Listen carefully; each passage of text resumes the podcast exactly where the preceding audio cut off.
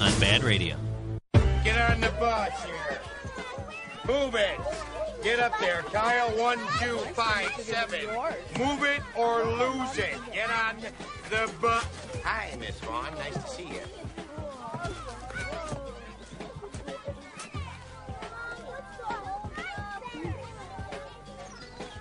That Veronica Vaughn is one piece of ace. I know from experience, dude. You know what I mean? No, you don't. Well, not me personally, but a guy I know. Him and her got it on. Woo! No, they didn't. No, no, no, they didn't. But you can imagine what it'd be like if they did, right? Huh? Huh?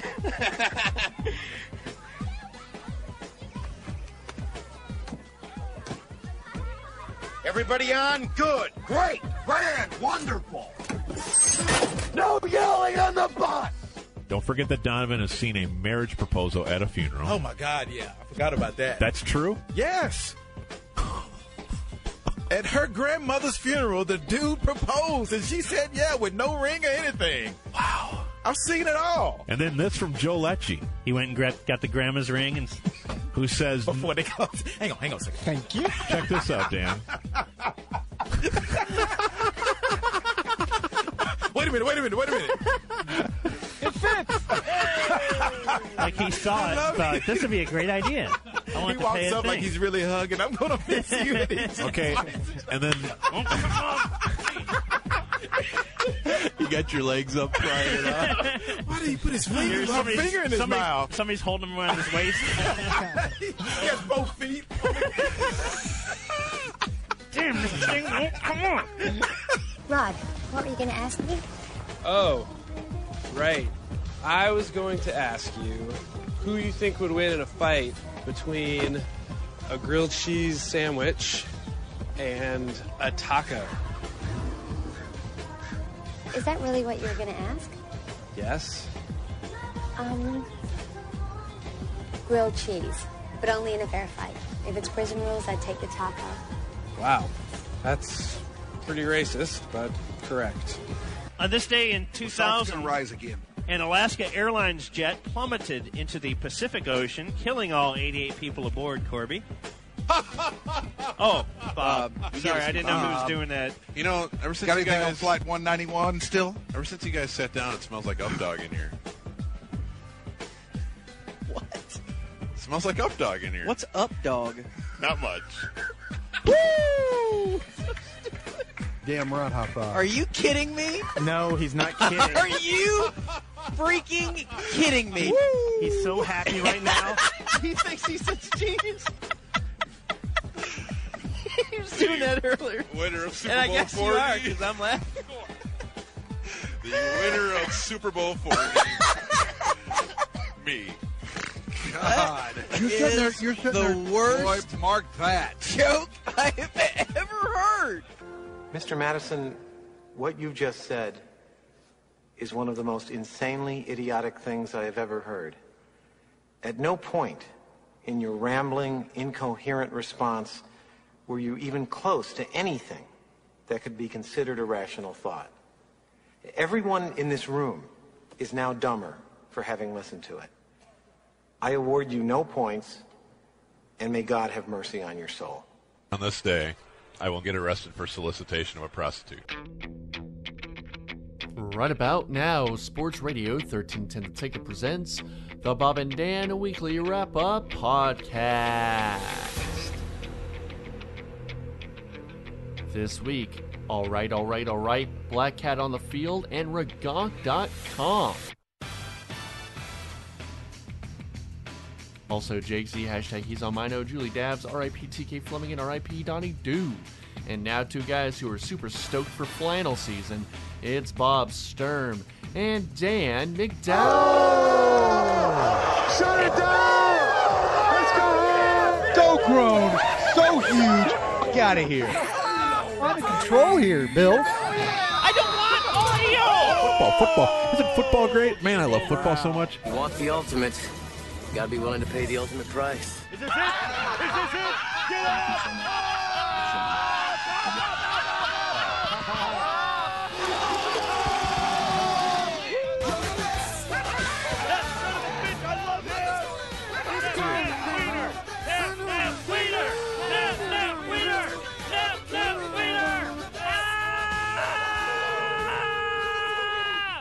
Idea what to do right now. Yeah.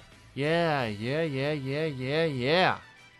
Greetings and salutations, P1s, and welcome again to another episode of the Bad Radio Weekly Wrap Up Podcast, covering the week of November 9th.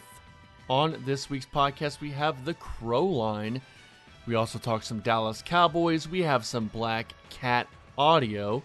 We have the Joel Klatt Show. Bad Radio Talks with Mark Cuban. They also have the Tyler Seguin Show.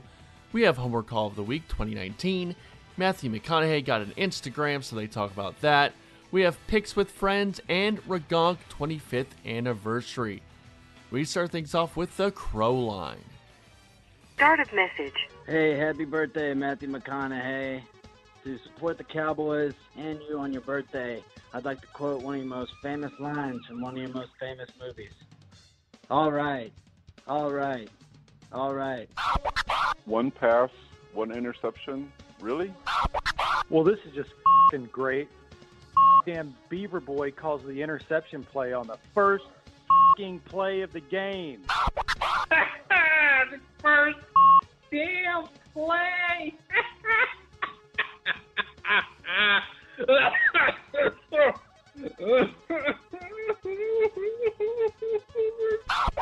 Okay, here we are. It's game time. I was able to pick up a couple of Popeye's chicken sandwiches and got the extra sides like Jake suggests.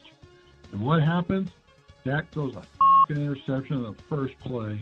Way to start the night. And f- you, Jake. Watch how smooth and in control the offense Dak Prescott is. Pause, pause, pause. Snap, pick. Yes, smooth and in control. Did y'all know that a guy with the name Joe Thomas could be black? The Mr. Rogers commercial starts. I'm calling here to say that Jake, you don't look like Ashton Kutcher. You look like Flynn from Breaking Bad, and it's your fault that your parents divorced. This Thanksgiving, when y'all go see the Feel Good Mr. Rogers movie, try not to forget that uh, Tom Hanks visited Pito Island. I need the Cowboys to start playing with the same level of confidence that Matt Birmingham has when he doesn't play Bob's drops. White people love Dak Prescott because he makes Bryant Gumbel look like Malcolm X. 281-330-8004. Dan Jones, who? Well, at least the one-handed miraculous giant catch against the Cowboys is over with. Thanks a lot, Jake. Is there such thing as the gay electroshock conversion therapy for being a Cowboys fan? If so, I'm about to stick my d- in the electrical outlet. Man, I hate this team, but I love this team. Hey, Dad, let's go take a bath. Second turnover of the half. This is some sloppy sh- Almost as sloppy as Hope Solo's Big Montana. Can I get whoever did Epstein to come here and choke me to death so I don't have to watch his f***ing team again? Sorry I ruined your Black Panther party. What in the f- is a black cat doing on the field? Just a cat incident make Norn five key plays. Hey Jake, did you notice that there was another on the field for one? Just Jason Garrett. That cat was lucky this game's not being played in Fort Worth, am I right? Whether it's the second quarter and there's some giant black on the field, I ain't talking about the fucking cat. Black cat, white bitch. Did Coach Garrett have that black cat somewhere tucked underneath his tool belt and let it go on the field to cause a distraction? That sneaky red-headed bastard. The cat heard that the Salmon sisters were going to be back. I just retraced the black cat's path on the field, and he spelled out Epstein didn't kill himself. Uh, yeah, for the first time ever, I'm really worried about Roosevelt's job. Uh, he clearly didn't understand Jerry when he said, get him some black. That's all the fucking Giants needed was a black cat to be running around the damn field. Start uh, Eli for the second here. Bye. Was anyone else watching the black cat run around the field thinking, oh my god, Satan has taken the form of a cat and he's leaving Jerry's suite after making another deal with him? I'm surprised he didn't start laughing maniacally and disappear in a puff of smoke. The the cat, not Jerry. So all it took is running some black pea out there to wake the Cowboys up. Who knew? What a cat catastrophe this game is so far. Am I right? Or am I right? Or am I right? All right, right, right, right, right, right. You know, it was pretty irresponsible of ESPN to show that cat running on the field because it's just going to encourage more cats to do it in the future. Hey, you know, so the question that no one is asking through all of this is will the cat stand or kneel for the anthem? Michael Bennett, he can't stay on sides. Did we sign him for this, or did we sign him to burn the flag in the locker room? Well, he may be a communist flag burning, Bernie Sanders loving, non shoulder pad wearing human, but Michael Bennett can play some football. Michael Bennett just got another sack, but he burned that fing American flag. I don't know what to feel right now. Looks like we're burning a flag in the locker room tonight, boys. Woo! Go Cowboys. They said an up back went low on that play. What's up back? Hey guys, it's me, Blake Jarwin. Did you guys see me catch that touchdown? See what happened is I went out to the right side and then the quarterback he threw it and then I put my hands around it like the ball when it got there. Then I squeezed it and I like catched it. And then I turned up the field and then I put that ball high and tight up on my chest. And then I just kept on running until I got into the touchdown place. And then that was pretty fun, man. They just had a close up of Red Ball on the sideline trying to speak to an official. He looked just like the Tin Man from The Wizard of Oz when he got a heart. Five seconds left in the first half, and the Cowboys are down by two. And oh my God, is that Maher's music? Maher pulls in, pulls out, Maher all the way in. Halftime with the lead, bitches. Maher, talk about Maher. Breaking news: halftime show. Adam Schefter standing on tippy toes to look as tall as the rest. Don't let this game or Booger McFarland's weird ass fingers detract from the fact that Dan only showers with shampoo, doesn't sleep with sheets, and microwaves fish in the workplace. Fumbler. He's a fumbler. Danny Dimes is a fumbler. Fumbler? He's a fumbler. Danny Dimes is a fumbler. Taunting? What the hell is taunting? Oh, and Epstein didn't kill himself. Oh, woozy. There's mustard all over the lettuce. Lee, lee, lee, lee, lee, lee, lee, lee. We're talking Lee. Guess who just led the Cowboys in tackles? Lee, Lee, Lee, Lee. Lee, Lee, Lee, Lee, Lee, Lee, Lee, Lee. This is Dr. Sanjay Gupta. Now, you may think it's a big whip whenever you have to hear about Gene Jones' art. Well, we have a solution to help make you appreciate it more. It's called the Empire State Accordion. Not only is it stranger and dumber, it's absolutely pointless. For more on your health, this is Dr. Sanjay Gupta. Why was I wishing that the fifth Al Qaeda plane would have crashed into the Empire State Building while the New York freak girl was playing? Is it just me, or did the ESPN field mics pick up more? So many motherfuckers and dams, bullshits. Hadn't heard but f***ing blueberries though. Yeah, I'm a Bernie bro, but this Hernandez dude makes me want to build a wall. Jourdan Lewis f***ed up the under at 49. Uh, I don't know what to. I guess I'm happy. Say what you will about Booger, but he just nailed an aggressive, an aggressive, an aggressiveness. He just crushed it out of the park. I mean, his name is Booger. Well, Dan, when they're playing a football game and they're showing it on television, they they have people that describe what's going on, and this is called the broadcast team. Within that broadcast team, there is often one person that talks and talks and talks, but never actually says a fucking thing. That's a booger. Are they paying Booger McFarland by the fucking word? He's the best running back in football, and he's the highest paid in the NFL and deserves to be. This team is built around his physicality and aggressiveness. The aggressiveness. How about Bug the prognosticator whiffing nearly every forecast? I mean, to his credit, I don't think he's a thin-skinned Twitter whinger like Delkus, but man, he's worse at predicting outcomes than Spalding Kemp. I mean, uh, Chappie. Did Booger just say exacerbated? I was thinking about watching the fourth quarter, but then I decided to go to my room and exacerbate. My mom called me. I didn't stop. End of message. We refuse to make a cheap royalty joke in this promo for NFL insider Peter King. Holding court Thursday mornings at 6:55 with the Musers. Uh, wait, our bad. Brought to you by Smith Thompson Home Security, Markham Fine Jewelers, and Sports Radio 1310 and 96.7 FM The Tick. What a masterpiece. Wow. Just wow. I liked all of it. Just wow. We didn't mention Michael Bennett's tiny shoulder pads, though. We did not. We'll have time. Nor right? what he did to that flag in the locker room.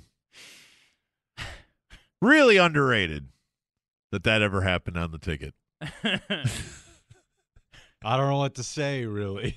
Yeah, you were there. You saw it live. That was just a normal Sunday morning episode?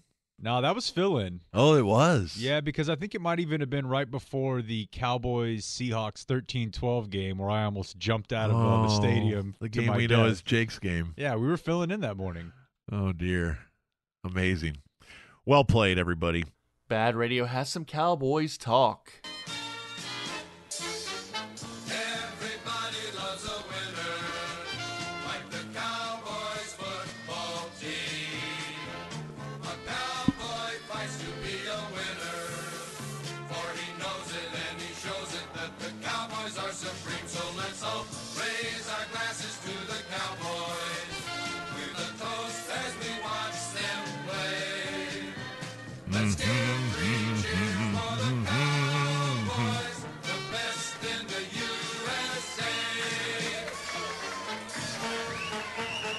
I always like to, after a big Cowboy win, go to the ticket.com's contest page and register to win round trip transportation to Houston or Austin on Corby's favorite mode of transportation, a Vonlane luxury motor coach, where you will arrive minutes before departure, get assigned seats with tons of legroom, a huge list of complimentary amenities, and get convenient arrival right in downtown Austin or Houston.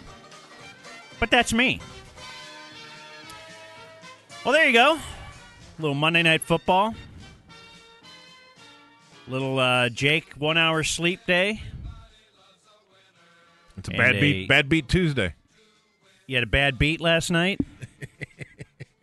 if you took the under, under, Under. what's bad? Okay, If you took the over, it was the greatest final play in your life. because the final play is a uh, defensive touchdown that nobody really needed. It didn't matter at all. Uh, Cowboys had already covered. There's no If that was in your head, I guess if it was a final play touchdown for the Giants, the Cowboys wouldn't have covered. there's no So- feeling of desperation like hoping Jourdan Lewis just falls down or steps out of bounds by accident or just something. So, if there's a reason to uh, still be watching as the Cowboys put the dagger uh, to Amari with that 45 yard touchdown, probably, right? With Yeah, it's, 7.56 well, it's left. It's this week's version of gambling is stupid. You shouldn't do it. Yeah. Uh, you know, unless you took the over, then you really should do it because look how easy this is. Um, you know, and it wasn't easy or anything, but a convincing win. I saw you put out that stat again on Twitter that uh, we've been following throughout the year. The uh, tell me what it is. It's it's a 30 points a or more, numbers. Yeah. 30 points or more, 400 uh, yards or more, and a double digit victory. So that sounds arbitrary. It sounds like a made up stat, and I guess it is, but 30 points is kind of the benchmark for you had a really big offensive day. Maybe 28, maybe 31. I don't know where the number would be for you, but if I said how many points before you're just like, oh, A, you got an A offensively. I would think for most people it's around that 30 point mark.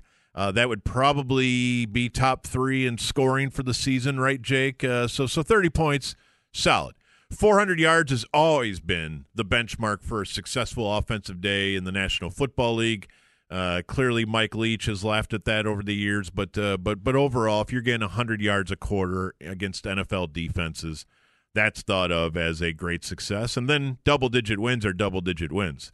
And so this was the fifth of those types of wins this season. So each and every win that the Cowboys have in 2019 has been what you might call a knockout 30, 400, 10 point win or more. And so a total of five this season. And I started wondering a couple weeks ago, a couple knockouts ago, what's the Cowboys' all time record for knockouts in a season? And the answer is five. Like, they now have it. They have tied the all time record. When was that? The 2007 Cowboys, the Dream 13 and 3 season, and the 1983 Cowboys, uh, which did they lose the NFC title game that year? I'm trying to remember offhand. Man, I I don't think so. I don't think they went to the title game that year. But regardless, uh, those are the only two Cowboy teams ever to get to five, and the Cowboys are at five through you know week week eight or game eight, right? And so, I my overall theme from last night, and if you've listened to this show any amount of time, you know that uh, I don't believe in looking a gift horse in the mouth. I, I don't believe that there are such things as bad wins in the National Football League, at least when you're playing a divisional team on the road or really any road game. I just don't, you know, Sunday, do you know how many road teams won on Sunday? The answer is zero, unless you want to use the technicality of Houston winning in London. Every home team won on Sunday. Which has been not the case this year. That's though. right. That's right. But historically, you know, winning on the road is very difficult Yeah. in the NFL. It's it's a, like a forty percent proposition, and so when you win a game on the road, uh, you should feel good. Now, if you win a game on the road like Tiger Woods in the early days, and you say, "Well, we won, but that was my C game," uh, fine. Only good teams can win with their C game on the road in the NFL, so I'll take that as well. There was a lot to not like last night, but I just can't believe the and I assume the post game show is a lot like Twitter and the comments section, but I guess I would have to ask the guy who's uh, sleep deprived because of the post game show.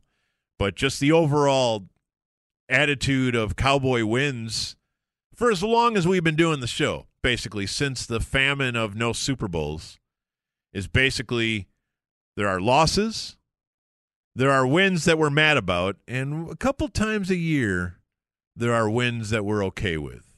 But only like two or three times a year, and I just don't think that's a fun way to go through my sports consumerism.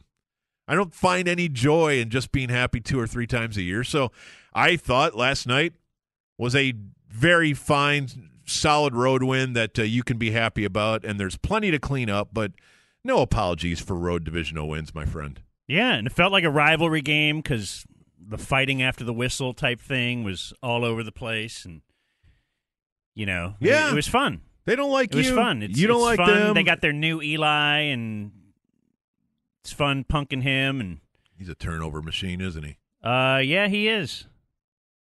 He's uh, he's aggressive.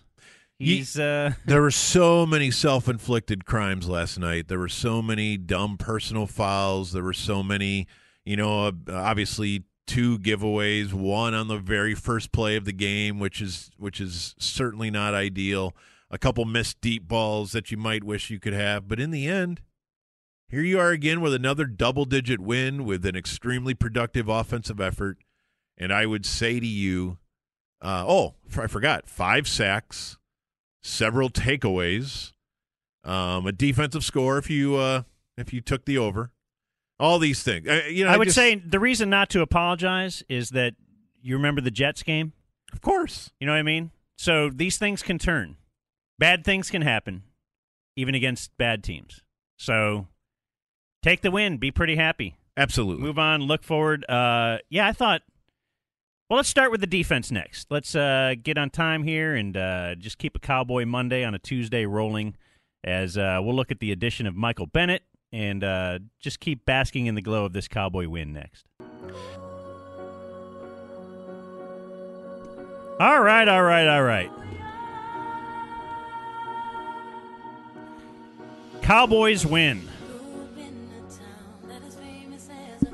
37 to 18. They hit the over. Sorry. um yeah, I think there's lots of good to talk about today. I think uh well, I thought this I was thinking this right before Sean Lee blew up Saquon on that screen for like a seven yard loss or so Yeah. near the end. Right. Uh, after the dagger perhaps had already been put in there. But, you know, you still had a. hmm, All right. You had Trey saying, all right, they, they could come back. All right. But uh, y- you didn't think they would. But I thought Sean Lee was kind of balling out. He looked great. Seemed like he was all over the place. No, I mean the idea of not having Vander Esch, your most athletic linebacker, for Saquon seemed like a really, really big pregame situation that could develop over the course of time. And to the credit of all involved, wasn't really a story. Do you remember what used to happen when you didn't have your most athletic linebacker and you had to play someone like Absolutely. Saquon and you didn't have a Sean Lee behind Sean Lee? Yeah. Yeah. They have incredible depth this year at a lot of spots, and that's why the expectation level here is really high. Seems Um, like that's what football's all about, huh? It kind of does, Like, doesn't uh, it? it- it- it actually is a team game. Maybe don't put your entire cap into se- seven guys. Uh, ooh, Well, kinda, kinda, uh, they may have done that, but that, that you know that'll that'll come home at some point. But just like uh, No, but adding, value- adding Michael Bennett to the mix, yes, it's the value. you're adding of- another guy. Now, did he have four sacks himself? No, but It's the value of Is- having is the a, reason- a developing Blake Jarwin and a Jason Witten, uh, where we can uh, actually debate. Man, should this guy be playing more you know, Tess, guy? I call him more reliable. I call him more. Oh, sorry. We'll get to uh, audio later. Okay, I mean, if you have some voices, We get it. We get it. You worked with him in the booth. I, I honestly, and and I suppose I'm in the bag for Jason Witten Like, and you're, Sean Lee. You're the guy who calls him more reliable. I- Huh, okay, cool. I mean, I I think there's really va- real value in that. I I also see that nobody wants Jason Witten playing as much as he does, uh, because they think Blake Jarwin can break many more of those plays, and maybe he can. He looked great there.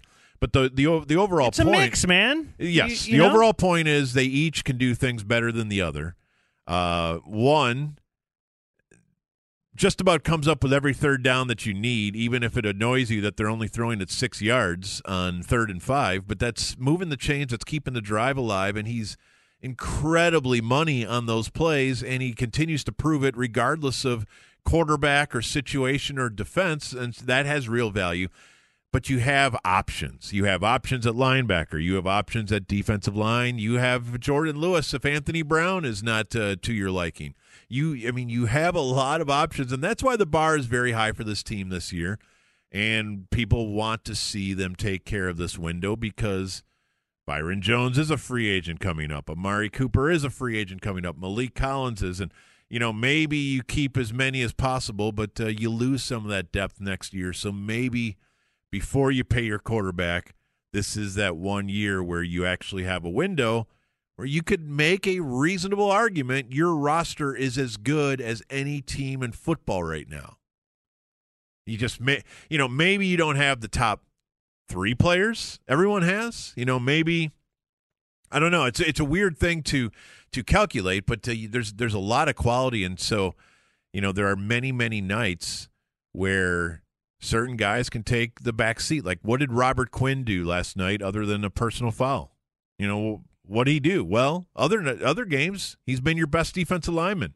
This was Lawrence. He could also be drawing a lot of attention. Absolutely. This You know? was Lawrence's big night. This was Bennett's big night. Ben- Michael Bennett was awesome in his first game. I don't know if anybody could have expected more out of him. And he stood for the anthem, Jake, for the entire game. And for the first time since 2016, it was reported. Oh, really? I guess. I didn't see that. He didn't stay in the locker room. Jerry got I also didn't care. No, I didn't care at all. Uh, but yeah, I guess it's something to, to look at. You know the maybe the mo- and and this probably didn't have a ton to do with last night's win, but I just think it should be said on the radio at uh, a reasonable um, amount of volume, and then maybe maybe you'll have a reaction, maybe you won't. I can't get over how, and I think this is Jon Kitna and Kellen Moore. I don't know who gets the credit, and I don't even know how you would coach this other than super obvious things. But their sack rate, like if you if you took like a sack rate, so so measuring raw sacks is a bad idea because some teams pass it 20 times a game, some teams pass it 50 times a game. If you're ahead, you pass uh, less. If you're behind, you pass more. So just counting sacks is a really bad way to calculate pass rush. In fact, using using sacks at all is not great compared to pressures and hits and things like that. But let's let's keep it to sacks. The best way to measure sacks is sack rate. For instance, Dan, how many pass plays does it take for you to get a sack or to allow a sack? That's a that's a reasonable measurement that tries to normalize things. And the Cowboys last year had their highest sack rate in decades. Like it was really, really bad. Now the we, offense. Yes, the Cowboys' offense was sacked. I want to say was it 56 or 58. It was the second most in the NFL, behind Houston, by the way, who's also uh, really done some improvement. But nobody could figure out who that was on. Obviously, if you thought Dak sucked, you said it's on Dak. If you think uh, the offensive line's over, you know everyone has their reasons. And by the way, in 56 sacks.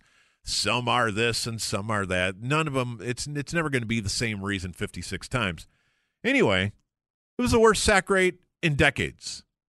This year, it's the best sack rate in decades. I don't get it. Like they went from 10% of their pass plays were sacks to 3%, and both of those are on the outer edges of a normal range. Like it's not even close. And how do you fix that that quickly? Well, like in you, addition to Kitna and Moore, I mean, health bringing back the guy who makes all your line calls probably has I something to do with I it, right? think something, Jake, but I don't know how much because Joe Looney was not charged with a single sack last year. So you're right, line calls are different than being beat by the guy in front of you, but does Travis Frederick's voice uh, at, at the line uh, erase 40 sacks? I I don't know, but last night there was tons of pressure. I think Dak's really worked hard on it. I think the coaches have worked hard on it for footwork and for uh, presence of mind and for really just getting the ball out quicker and quicker and having routes that free up and all those things. But the fact that they have gone from the worst in the league to darn near the best in the league at pass protection, having a functioning passing game without getting your quarterback uh, drilled because we know sacks are A, bad for your health, and B, absolute drive killers. So you can't do it. You can't do it, and they're also turnover machines. I I, I think that isn't isn't being talked about very much. When I hear people discuss what's good about the Cowboys this year, almost never does it turn into they fix their pass protection issues, but – I hadn't even thought of it, really. They really. But have, now that you mention I mean, it, last night the Giants were blitzing all the time, and they did not get a single sack last night. Isn't that something? And also, like, because I've been watching the Cardinals a lot, there is something to the quarterback skill, and you kind of said this of even when they get pressure, Dak is not getting sacked. Like the first guy that gets through gets Kyler almost every time. Yeah. like almost every time. And partly is that he tries to run out of it and runs into it. And runs backwards. Dak never does that. Or even Daniel Jones last night. Right. When did when did you ever in the first nine games of Dak's career see him look as lost as Daniel Jones did it sometimes last night at the sixth overall pick? It's crazy. They have uh two complete shutouts and four other games where they gave up just a single sack. So six of their eight games, they have given up zero or one sacks.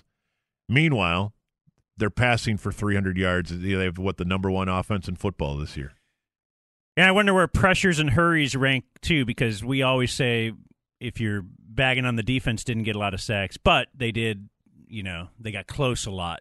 I want. I wonder how that is uh, as well, because I mean, I think that's the key on defense the key yeah. is is defensive line pressure. That's why adding Michael Bennett's awesome, and you know Robert Quinn, who was kind of added during the year as well, you know, was a boost and huge. And now you can see Demarcus Lawrence, you know, when you add more around him, that's only going to help him. And uh, you know, defensive line's just got to be a big rotation, right? Absolutely. You got to have a ton of guys that can get in there and keep everybody fresh. And I mean, you see any game, you know, Tom Brady looks bad when you are swarming around him. Right. So- Aaron Rodgers looked ridiculous on Sunday with both. so the converse has to be true for the offense, you know. Yeah, and and and like I said, a lot of it is design. A lot of it is freeing up options for your quarterback uh, before three seconds gets here. Like you have to. You, you know the idea of rub routes and, and, and you know the idea of uh, attacking horizontally and not just vertically and not having all four guys run the exact same route and turn around like Linehan a couple times last year. So I, I really think Kellen Moore's been huge. I also think that probably takes away credit from guys like Dak Prescott, Jon Kitna, Jason Garrett, whatever, who you know, Travis Frederick, whoever has really Marc Colombo. The list goes on and on, but uh, this offense is good enough that I do think it probably deserves more recognition than just saying, "Hey, Kellen Moore is a genius. Isn't this great?" Well, yeah, and perhaps they did sit and identify what's what are our weaknesses here. What can we work on in the off season? And I mean, it's if if they didn't, then uh, wow, they just got lucky somehow. But it, it's it feels like they did. Well, here comes Zimmer, Uh, and then Buffalo, and then New England, and you know, or New England, and then Buffalo after that, and I think Matt Patricia in there somewhere. So they're going to play some defenses that are going to look for new ways to uh, trouble this number one offense in the NFL. Well, how about uh, the defense shutting down Saquon Barkley because he is pretty awesome. Like you saw that one screen pass that went for sixty some yards. Like you get him in the open field, and like Zeke is awesome too, but they're they're definitely different, right? Like he he feels like uh, I guess if the Barry Sanders comp is the big one for him, right? That he he does feel like that, whereas Zeke feels like he's got this unbelievable quick, you know, first 10 yards burst type thing where it seems like Saquon can go left and right and do that all the time. You know, Zeke Zeke does have a powerful offensive line to go behind too as well and some of the holes that he was running through were were amazing or just I guess that scheme as well, right? The the pulling pulling linemen and then he cuts back the other way and they showed that one play where they're all pulling, but then Tyron does the turnaround just to open up that one little seam and It's beautiful. and give Zeke a tiny bit of room. He's getting six yards, but I guess I started this long uh, breath that I'm using by just saying the defense shutting down Saquon is uh, very commendable because that's like their weapon. Well, you get back It's their to only big weapon, and if you shut him down, you're getting back to owning the line of scrimmage, right? So you're getting sacks. You're not allowing sacks. You're running the ball at seven yards a carry. You're not allowing the run.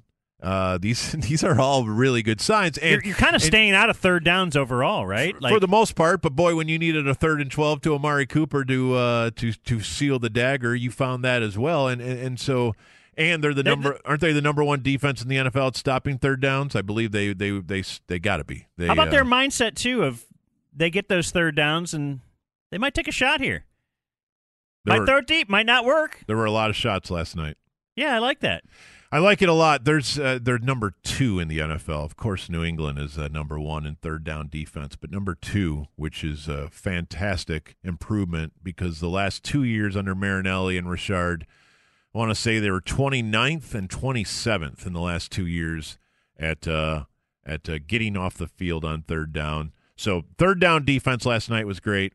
Uh, red zone defense, convert those like the Saquon screen 65 yards, huge pivotal moment. But if he na- if he takes that, what was it, 76 to the end zone?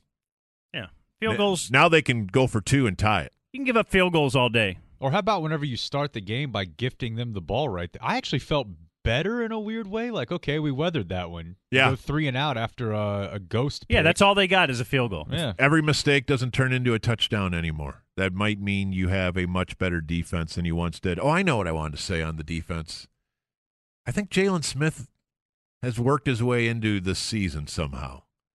And I know that sounds like media guy kind of modifying his opinions uh, based on what he saw last, but I, I swear to you, right up through maybe even the Green Bay game, I'm trying to remember which game, every week I was rolling in saying, man, Jaylon doesn't look right to me.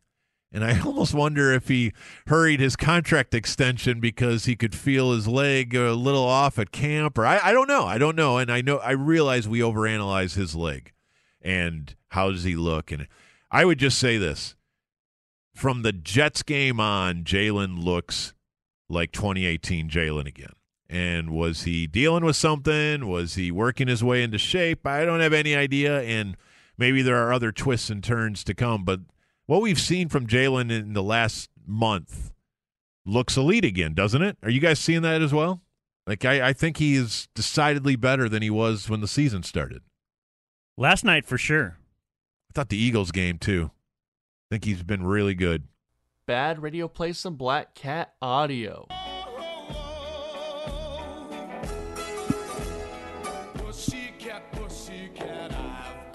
All right, so Mino was at the game. Was live in New York.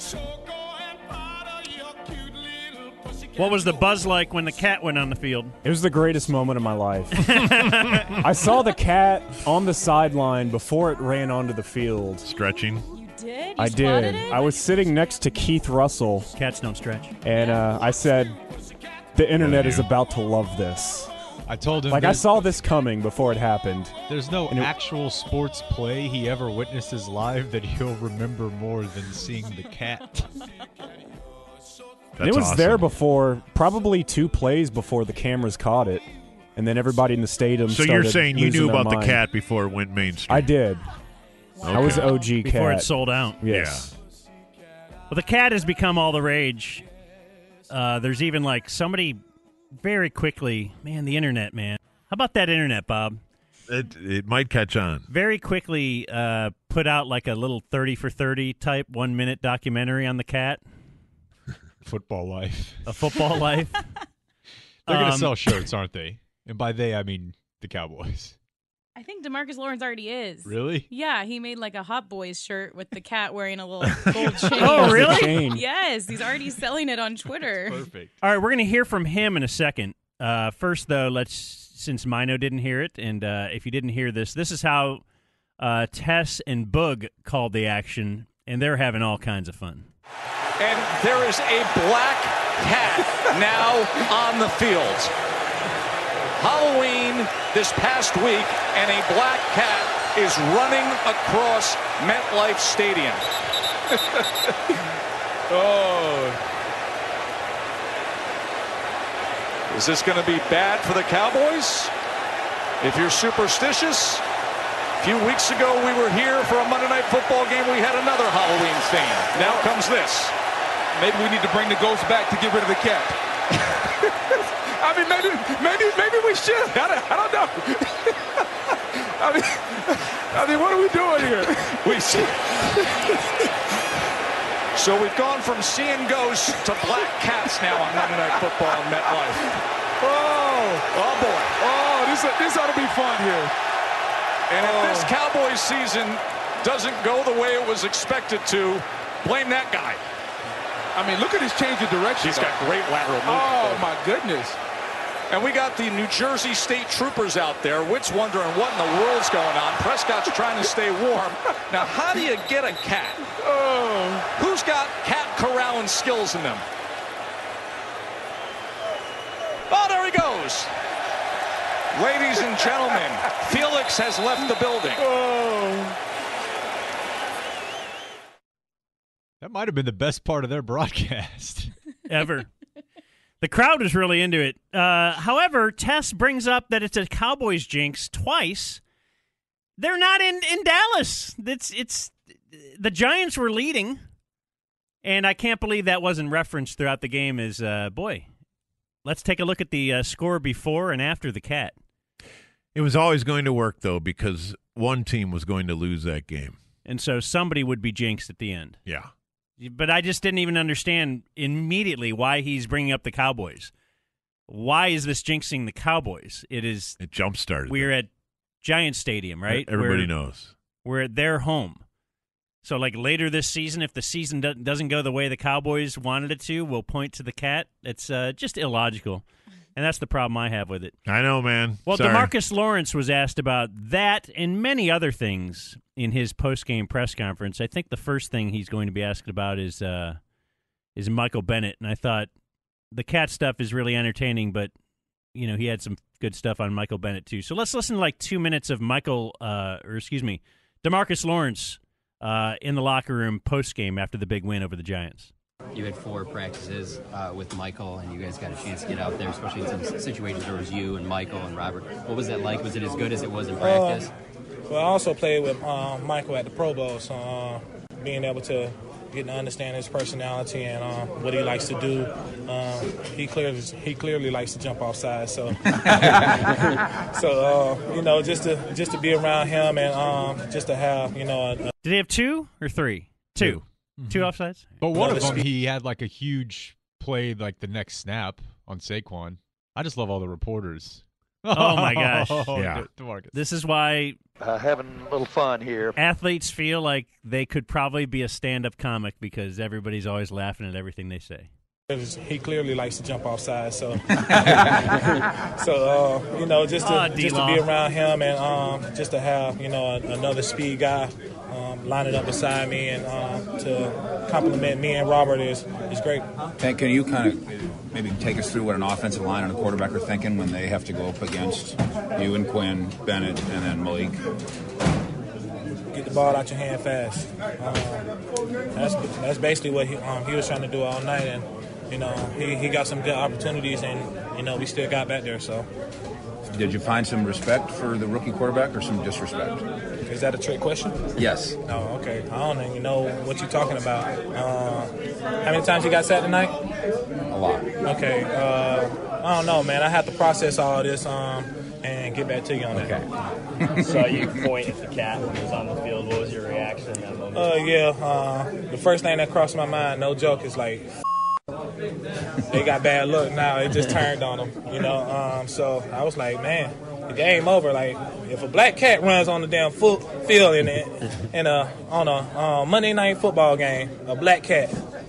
Like you might well call it quits, bro. Like y'all luck is terrible. So um, yeah, it was just bad luck, um, and yeah, that was it. Or good luck. I, I hate cats too, so it's like.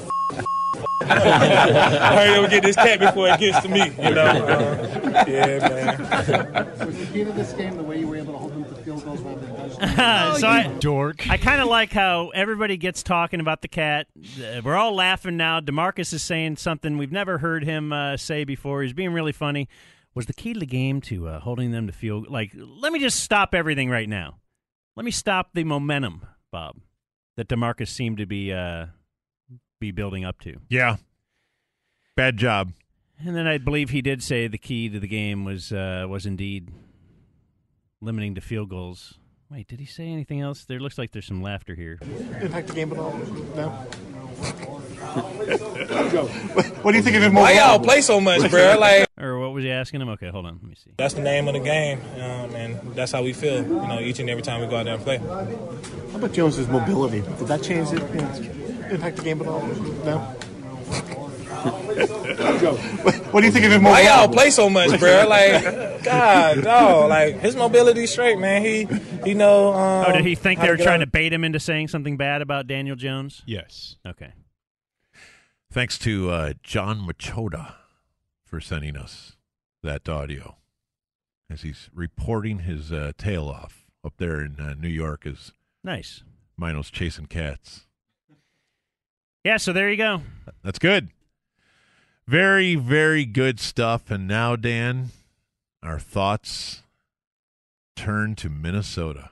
Sunday night football. The second of three consecutive primetime affairs? Or, uh, no, no, three. No, this is the third of three. The, the Eagles was the first one. You're going to have to watch Monday Night Football again next week because Seattle's at San Francisco. Did you guys know that They actually have a good game. San Francisco is undefeated? That's what I hear. Do you feel they told us that a lot? Oh my God. They are trying so hard to make sure you know we don't only have bad games. they ran it out of like every single break. It's a pretty good game. It's a I- good I game. I I thought- gotta I thought it was that. very- very worth promoing. Probably going to watch it. Probably going to watch it. Now for the Joel Klatt Show. Joel Klatt. Joel Klatt. Joel Klatt. Joel Klatt. It's one of the highlights of our week. Joel Klatt. It's every Wednesday at this time. Joel It's the Klatt. great Joel Klatt, Joel Klatt. who is brought to us by. Wortham Brothers and Blackland Distillery. Boy, it sure is. It sure Klatt. is, Mino. And here he is, fresh off his trip to uh, Oregon USC, on our phone lines, on the Buyers Barricade ticket hotline, preparing for yet another trip to Columbus, where uh, he has to have a uh, an apartment. It's uh, Joel Klatt. Hi, Joel. What's up? How you guys doing? What's going on, man? I'm just finalizing this lease here. you might as well. You uh, you and Ohio State are getting awful cozy. I uh, I listen, I, and it's going to continue. I've got them this week. I've got Penn State. I'll have them with Michigan, probably in the Big Ten championship. Well, that's probably the only reason they're in your Final Four then. yes, clearly is is my bias. Um, I I love my own bias. It's one of the, my favorite things. man, I generally agree with my bias too. Yeah, Yeah. yeah, It's always that's the way it should be. Yeah. I will say, like, when you when you guys saw last night, what I th- personally I felt like that was the best rankings the committee has maybe ever done. When you take into consideration like what they're charged with, like honor the eye test, honor the resume, honor you know who have you beat, so on and so forth. I really didn't have a big problem, which I got to tell you, felt pretty odd with my history. I was like, all right, what am I going to hate? What can I use? And I was like, um, it's pretty good. It's pretty good for sure, and we're going to have some eliminations now. Uh, you know, starting. Well, I, okay, that's I guess that's the big key. Like the like the one I heard the morning show today talk about, or at least uh, wrestle with a little bit. Although it's probably not a huge wrestling match. But what happens with say the loser of this Saturday, LSU Alabama versus let's just throw it out there an undefeated Baylor. Who goes? Uh, undefeated Baylor. Uh, If someone goes undefeated in a Power Five conference, they're going to get in. There's, I don't think that there's any question about that. Um, we have never seen a team go undefeated, in particular in a uh, well in a nine-conference game regular season and a conference championship game. If it's Minnesota, they're going to go all the way up and into the four. Um, there's just no way. Remember now, this this playoff is owned and operated by the conferences, right? The pre- there's there's what is it? Ten university presidents. There's uh, 10 uh, commissioners as well as the athletic director from Notre Dame. Those are like kind of the 21 people that are charged with building this, overseeing this.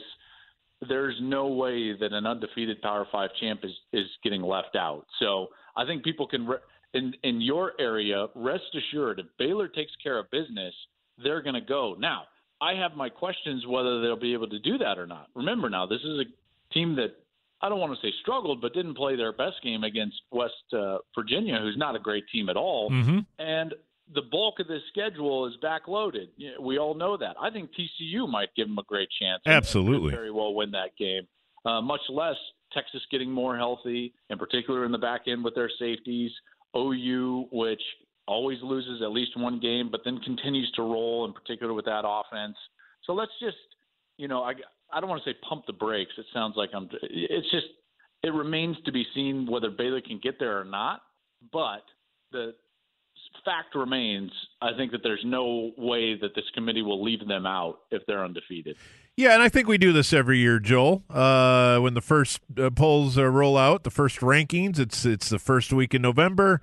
There's a few upstarts that make it to this point, and we offer hypotheticals that we kind of deep down inside know it's very unlikely Minnesota or Baylor make it to the finish line undefeated. Right. So you know, it's just it, it's it's kind of a uh, it's kind of an exercise in uh, time wasting, which I apologize. We should not we should not start a visit with Joe Klatt with a time wasting exercise. Well, you know, listen, questions are at a premium because I will talk until I'm blue in the face. Would you like to talk about Florida State? Oh, that's an interesting one. Florida State. Um, sure. Let me Because- tell you what I. Okay, go ahead. Well, I was just going to say, I, I think it's even opens up a broader discussion, right? Um, because then I think schools programs get in trouble when they let too many people have a spot at the table, have a say in the process. And here's the problem with Florida State.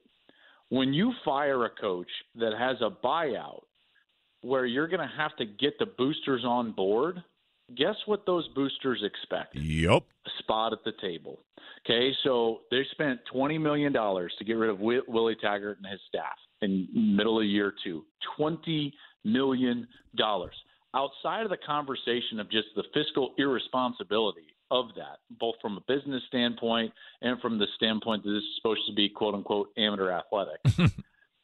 yeah, you you let too many people in. So now they even have to put out statements like, well, we've got the boosters involved and we're hiring this outside company. So now there's way too many people involved. And guess what you cannot do when that happens? You can't control the narrative. Why does that matter? Okay, folks, listen, any school, any school, in any conference, the the biggest point of a coaching search or biggest point of emphasis in a coaching search, I believe, is narrative. Okay, because you've got to have the narrative that your job is quality in order to uh, attract the right candidate who will then be attracted to you and potentially take your job. All right, so narrative makes such a big difference. You know the the first way, the easiest way, and the quickest way your narrative gets destroyed before you can control it is when people publicly turn you down and say that they don't have interest. Why do they have to do that? It's because there's too many people at the table leaking information, giving hearsay, talking to this reporter and that reporter. This is my biggest problem when boosters actually have a say in things is that a booster is a booster. Why? Because he's trying to buy importance or she is trying to buy importance and influence. That's what they're trying to do, right? Everything for them is about the prestige of having a say. Yeah. Well, guess what? That money they're spending the money so they can tell their friends all the news, so they can tell people, look how important I am.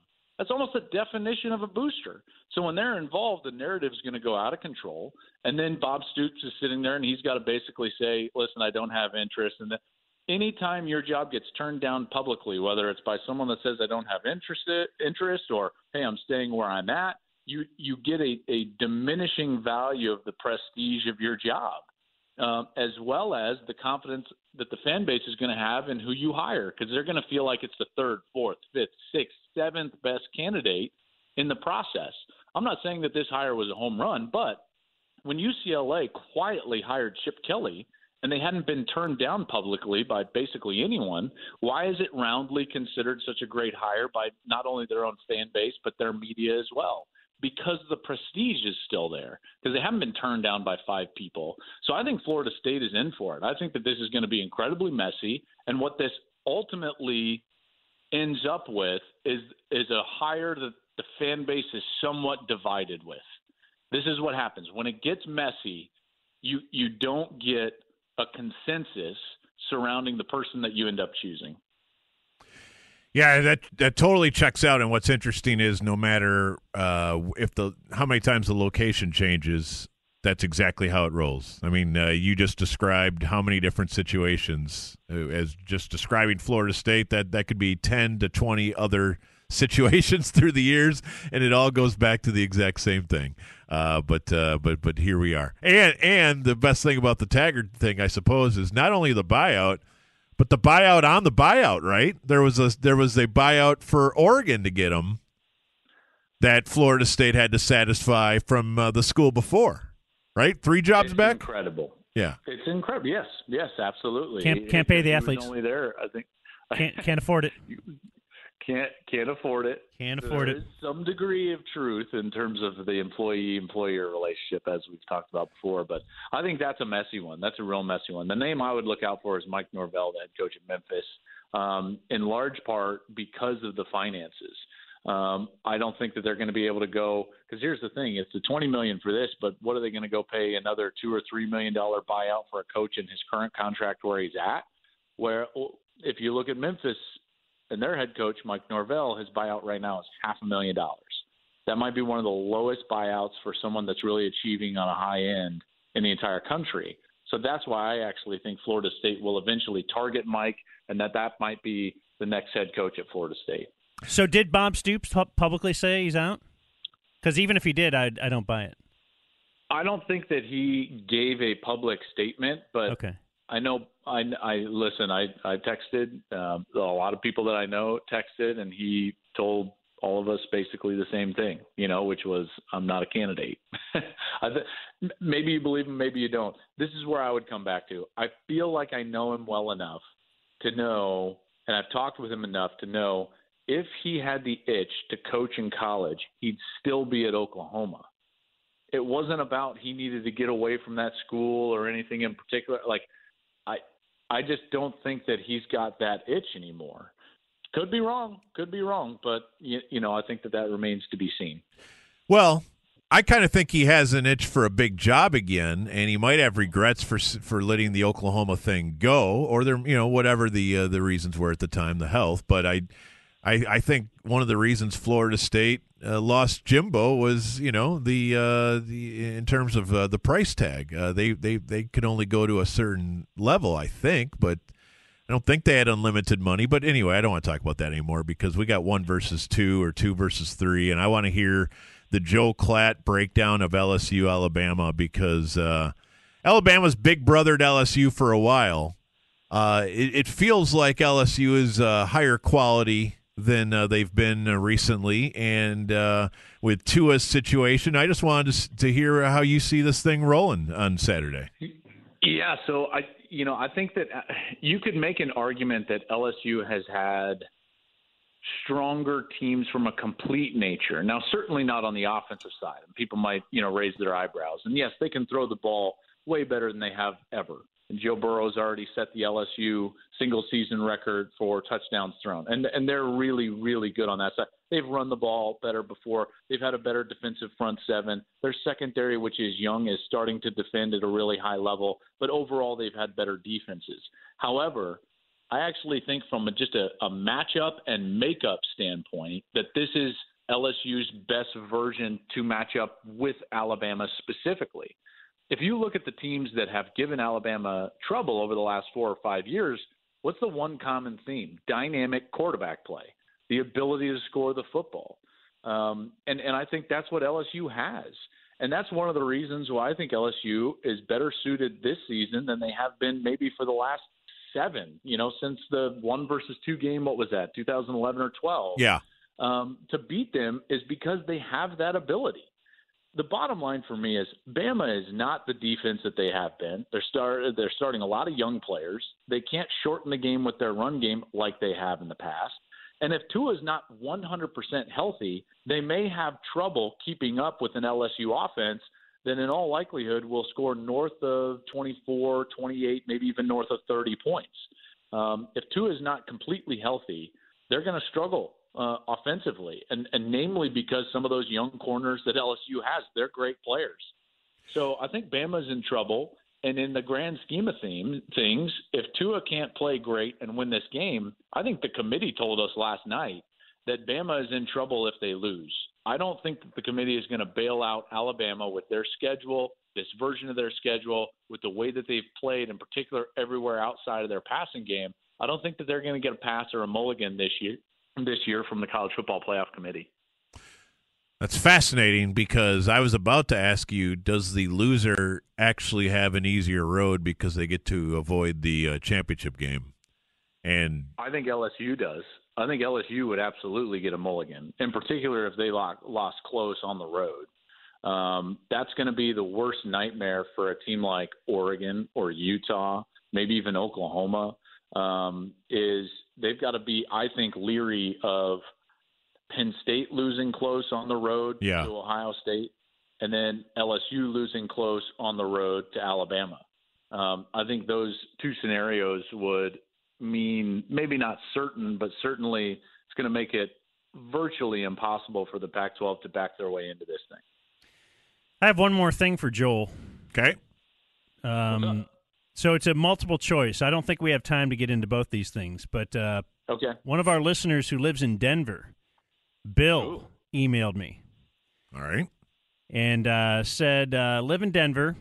Joel Klatt used to do the morning show here a few years ba- a few years back. It's true. I was wondering if the subject of cyclists or germs has ever come up in your conversations with him. Uh, hint: he doesn't like either one of them. So I thought maybe we could have uh, opportunity to discuss one of those things. Okay, here, I and thought maybe we'll save it. I thought he had a, a bit where he does cyclists versus germs, but uh, apparently it's two separate no, topics. It, they are two separate issues. Okay. I am a bit of a germaphobe, um, in particular when I travel. Um, one of the grossest things in my life, and I generally have to just like, you know, I, I I'm sober now. I don't do anything. I don't have any vices, so I just have to kind of like grit my teeth and bear it going through TSA. Those belts and those little like the roly things that you put your bag on as it like wheels through. Like it's giving me the heebie-jeebies right now. So I'm just kind of, and then the people that take their shoes off. Oh, that you're plane- putting your bag, your backpack on that same thing where everybody else's thing is on. Okay. Yes. Oh, oh, oh. Okay, so you won't you won't set your backpack down in the bathroom and then go use the, the no, urinal. Okay. no, no. That's why I have a backpack is so that I can wear it while I take a leak. Yeah. That's the whole point of a backpack. I don't even know why else was there a point for a backpack when traveling other than not being able to or, or having to put it down. And then real quick on the cyclist thing, I just like like take take a position. Like you can't have your right away all the time. You want your right away with pedestrians. You want your right away with cars. Like you think you're the most important people on the road, and, and candidly, it makes me a little frustrated. Well, so I was thinking this like, yet please- just just yesterday do. behind some cyclists where they do want they they say you can use the right lane of traffic, right? So they they're treated like a car, right? However, they don't stop at stop signs. That exactly. They just roll through are stop signs, so I'm supposed to- rolling through. They yell at pedestrians when pedestrians are walking. I proposed on on morning radio in Denver that right of way should always be um, whether that other thing would kill you or not. So like trucks So if- if- the right of way. Like, truck over car. right- like everyone like train right away. Right. Yeah, you don't Like, yeah. and you just go down from there. So it's like, hey, like the worst. I go to college cities all the time. Pedestrians drive me crazy. Just these kids that are just like wa- walking along on their fa- phones, and they just like step out in the street. Like, oh my goodness, I'm more important than you, even though you're in a two thousand pound car. So um, that's been my whole position, right? It's like if if the accident that would happen in the ensuing collision results in your death, then you should probably Whoever give would up win. right away. Yeah, whoever would win has the right of way. Man, I can't think of a city where that would play worse than in, than in Denver. That's like the cycling capital of the world.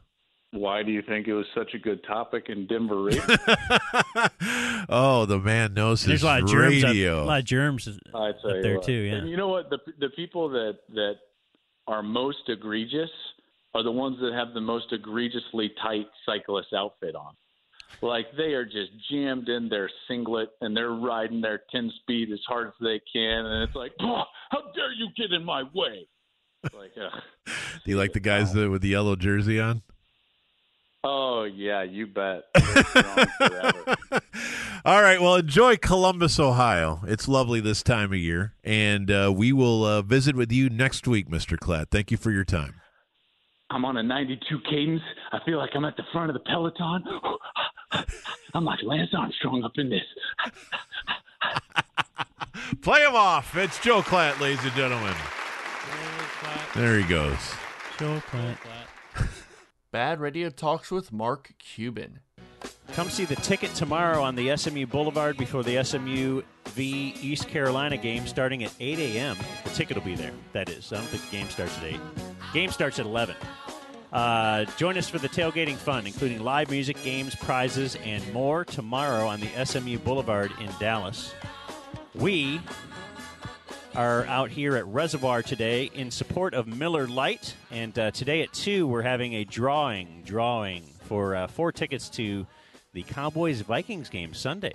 Yeah, how about that? As well as uh, barbecue for four with Meat Church and a year supply of Meat Church barbecue seasonings. So come on out here to Reservoir in Las Colinas. It is right across from. Uh, our boys at the Alamo Drafthouse Cinema. So all this synergy, Bob, everything working together. Uh, all right, On our phone lines now, Grego. Let's uh, the Buyers Barricade ticket hotline. By the way, it is uh, the owner of the Dallas Mavericks and uh, our old friend Mark Cuban. What's up, boys? Hey, Mark, how you doing? It's game day. I'm doing day. great. It is game day, and the Mavs are, uh, I think, nationally a surprising five and two. Do you think uh, it's a surprising five and two, or were you expecting this? Um, I didn't know what to expect, honestly. Um, I knew we'd be better. I just didn't know how good, and I don't think we've played anywhere near our best basketball yet. Um, I, I still think we're getting our rotations down. Um, everybody's still learning how to play with each other.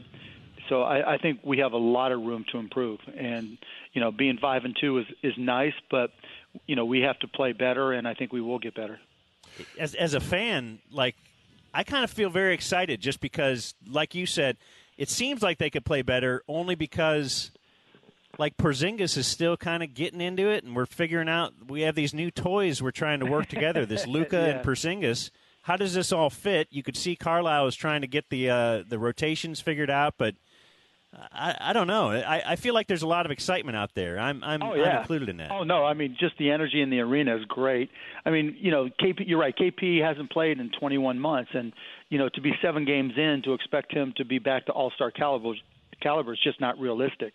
And, and I know we said after the, the last game that you know he still has a little bit to go, and he's not happy where he's at, but he's a worker, and he will get better. And you know, things like timing and just flow and and just rhythm th- those things take time. And you know, so imagine where we're at now with KP being better.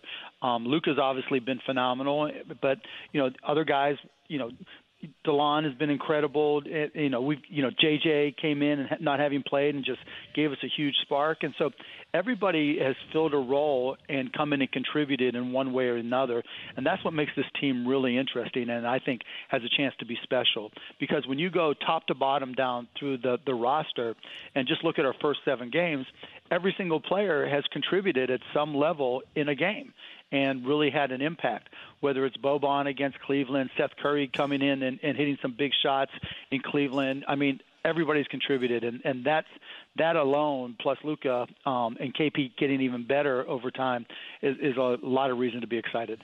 This is uh, Mark Cuban, our uh, friend here on the ticket, and uh, you know, over the years since the title, I uh, have occasionally, being a bit of a basketball snob, perhaps described your roster as uh, what appeared to be a pack of basketball cards that kind of fell onto the floor, and it didn't always make sense to me and didn't totally fit. And I realize that's uh, sort of a harsh way to describe a roster, but let me say, this roster all makes tons of sense. Like the complementary pieces seem to fit really well. Now I don't know what the ceiling ultimately is, but I, I think we are seeing all of those pieces do have a uh, a reason for being part of this thing, which is difficult to do where you need so much to go right to to build a roster in today's league. Yeah, no question. I mean, every everybody was brought in for a reason.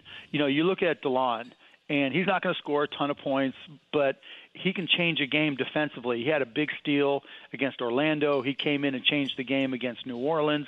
He, he had great, you know, he, he pushes the ball and plays downhill, and we saw that against Cleveland and Portland. Um, and then you look at Seth. You know, he moved into the starting lineup because it created more space for KP and Luka, and he's hitting his open shots most of the time. Um, you look at Maxi. Maxi's come in and hit some big threes, had some blocks, and even KP when he's not, even when he's, his shots not falling. I mean, to have six blocks in the game, players from other teams pay attention to that and know that he's a presence down low. And so you you know, and now we got when we got um, Dwight back, his hard rolls and his energy picks everybody else up. And look, there's still games like you know for most of the Orlando game where we were lethargic and couldn't really pull the pieces together. But the fact that we were able to rally and win that game, and most importantly, if you look at the game in Denver and you look at our game um, the other night against Orlando, we you know this team was designed so that we could put a good defensive unit on the court at the end of games when you have when you're going offense defense and you have to get those stops.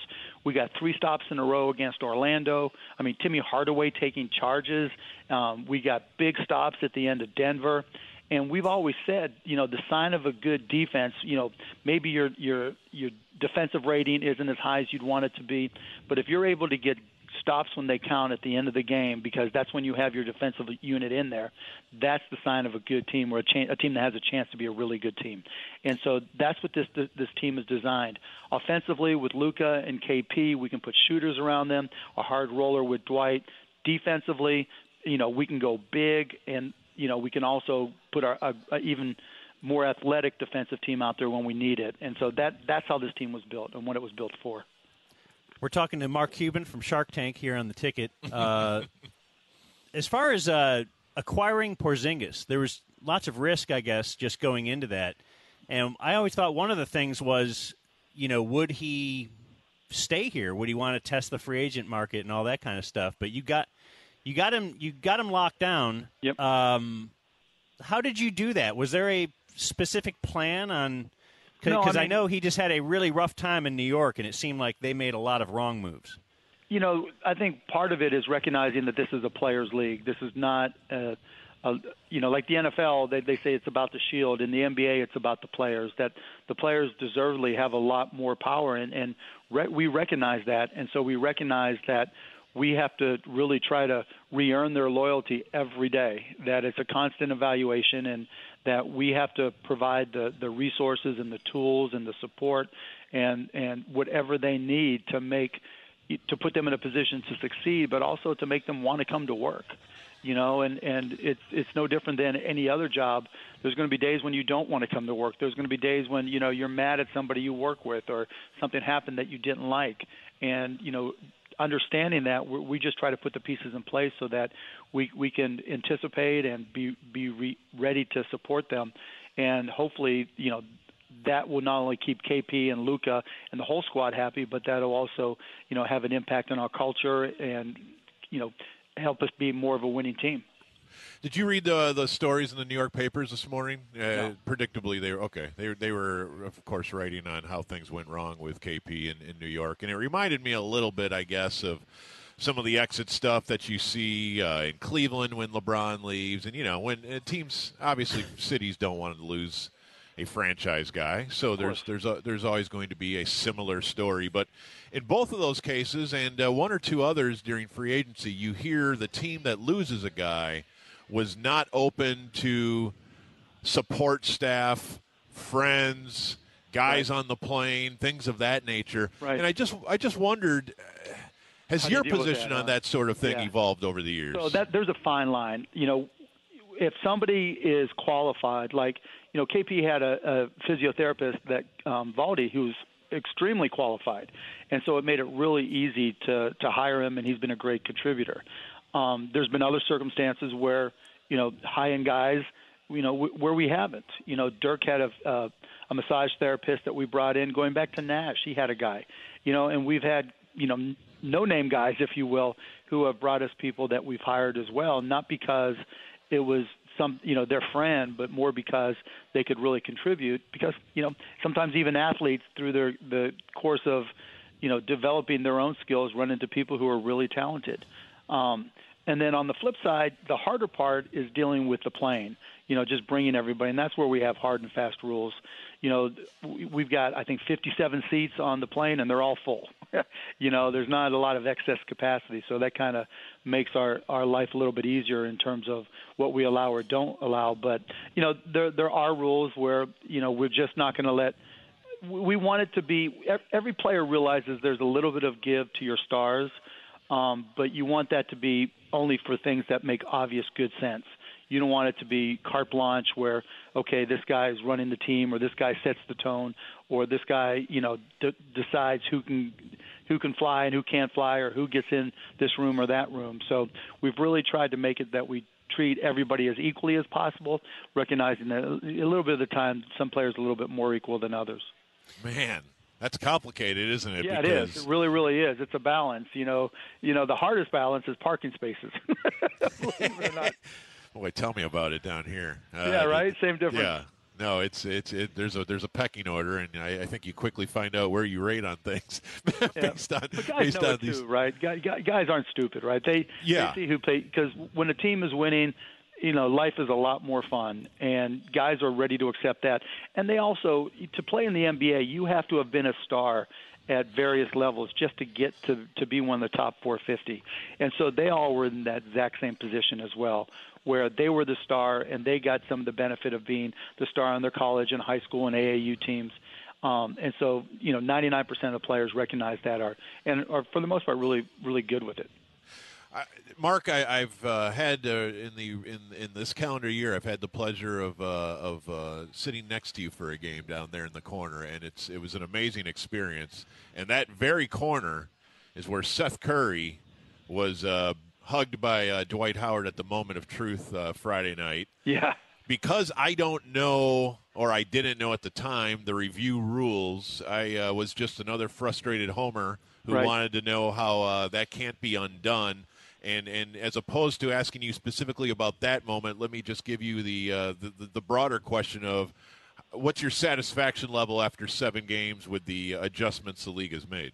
I'm not quite sure yet. I haven't come to a final decision because, you know, look, go back to the Portland play, Port, Portland overturn. Yes. It was the right call to er, overturn it, right? He he didn't foul him, but on the flip side, rather than the ball just going out of bounds, let's just say the ref got it right and didn't blow the whistle, the ball would have just gone out of bounds and been our ball right underneath the basket. And so the the the the ability to overturn a play doesn't mean that all of a sudden you get it right because you did a review because the circumstances are different. So instead of having the ball with 8.4 seconds under our basket and taking it out, we're doing a jump ball and we shouldn't have screwed it up, but we did screw it up but we still would have had to get the ball across half court and get into a half court offense as opposed to an, an under the basket out of bounds. And so the point being that you know being able to to challenge a call and even get a portion of the call right doesn't make the whole thing right. So I haven't decided, and you know there'll be calls that go our way, and I'm sure at various points, you know, we'll challenge something, and hopefully it'll help us win a game, and and maybe my perspective will will evolve then as well. But I I don't know whether I like it or dislike it yet. If I can go back just for a second to the uh, you know uh, keeping Porzingis happy or the Players uh-huh. League type stuff. Um, I was thinking from the outside, and you could tell me from the inside, it, it feels to me like maybe Dirk was pretty important in this whole thing too. Just to have him here for the first year of Luka, and for you know part of Porzingis, and they could even pick his brain as to what it's been like to uh, play for Mark Cuban for 20 years. Yeah, I don't know so much what it was like to play for me, but more what it's like to deal with coach, you know, and what kind of coach Rick is, and what our support staff is like, and you know what's the best way to um, work with the organization. You know, those are all things that that have an impact. If it's easy for a player to to do things and live their life and just focus on basketball, then it's going to be, you know, they're going to be more willing to stay or, you know, and they'll be happier in, in going to work. You know, we, we still have players who used to play for us who got traded or left who call our support staff for things. It's crazy. You know, can you help me with this? Can you help me with that? Um, and so, you know, I think having Dirk here really made KP and, and Luka as well a lot more comfortable. Okay, then a fan would say, why then does it seem like we can never land that big free agent? Well, first of all, you know, for the first 15 years, we never had cap room. You know, so it's not like all of a sudden, you know, we we had 20 shots at it and we we couldn't ever get anybody because I think we had cap room for the first time in like 2012 or 2013, and you know we've had cap room probably most of the year since then, but we haven't had a very good team. You don't see players going to teams that, you know, they don't expect to do well unless it's just about the money. Um, and we were never in a position where you know we were the only team offering a player the max amount. And so it's I mean it's not surprising. You can go across the league and say, all right, you know, why hasn't this team got a max out player or that team? And more often than not, they just haven't been a winning team. Um, but now that should be different. And you know, people were like last year, well, everybody's going to want to come play with Luka. Well, any any rookie phenom, um, people are going to be hesitant and and a little bit cynical about the whole thing. And I think that's gone away now. I think you know, as Luka gets even better as the year goes on. Um, when we get to next year, even though we won't have cap room, there'll be a lot more interest in players wanting to figure out sign and trades or whatever. Um, and you want to have two superstars for sure, and I think you do, and that's awesome. is there any concern about because we were we were listening to Kristaps his post game from the other day or afternoon uh-huh. or wh- whatever it was, but he sounded a bit down and dejected about how things are going so far, you know, but. Uh, and and things seem to be going well for a guy who hasn't played uh, for sure, so long. Twenty one months, yeah. But but certainly he now comes here and uh, it's like the Luka show, and yeah. and the way he started this season has done nothing to take away from the fact that this feels like Luka's franchise, and now Kristaps has always been the guy. Uh, is is there any concern with how that's going to go no. moving forward with two alpha males? No, just because guys want to win guys know that if you get rings and if you're winning and you're you're moving through the the playoffs, then that's where all the accolades come from. You know, there there are a lot of players that are quote unquote superstars that are on teams that you know don't make the playoffs or barely make the playoffs, and you know that's just not something that I think guys aspire to be. You don't see players leaving teams to go to bad teams just so they can be the guy. You know, winning winning is unless you're Kyrie. Most, what's that? Kyrie. Well, he also had a guy named Kevin Durant go with him. Uh, no, I just mean when he wanted out of Cleveland, but uh, the first time. oh, the first time, he, yeah, he was he, yeah, he was and what ended clearly up on a good team. A guy named LeBron that came too, so he changed yeah. his mind really quick. You know, and so. Yeah, no, he I forced mean, his way out of Cleveland when he was in the finals three years in a row or whatever. Dan's just oh, a okay, little but he bit. had the success, yeah. In that case, he yes. already had success. Still a little yeah. bit chapped from that one. Yeah, I'm from Cleveland, yeah. so. Yeah, a little, that, yeah. Can't help you there, Dan. Mark, right. I, I, know you have to run, so so thank you so much for your time. We'll be watching tonight, and uh, let's uh, visit again soon, sir. Hey, there's still there's still like 300 tickets left. We always clear out um, the other team's allotment that's not okay. used. So go to Mavs.com or 214-747-6287, or you can walk up to the box office, and we'll have some tickets available, and it's going to be a fun game. Let's do that. Let's uh, let's let's, that. let's snap up those tickets. Mark, thank you so much, sir. My pleasure, guys. Talk All to right. you soon. That's Mark Cuban. It's game day. The Knicks yeah. are in town. The Knicks. It's KP night. Now it's the Tyler Seguin Show.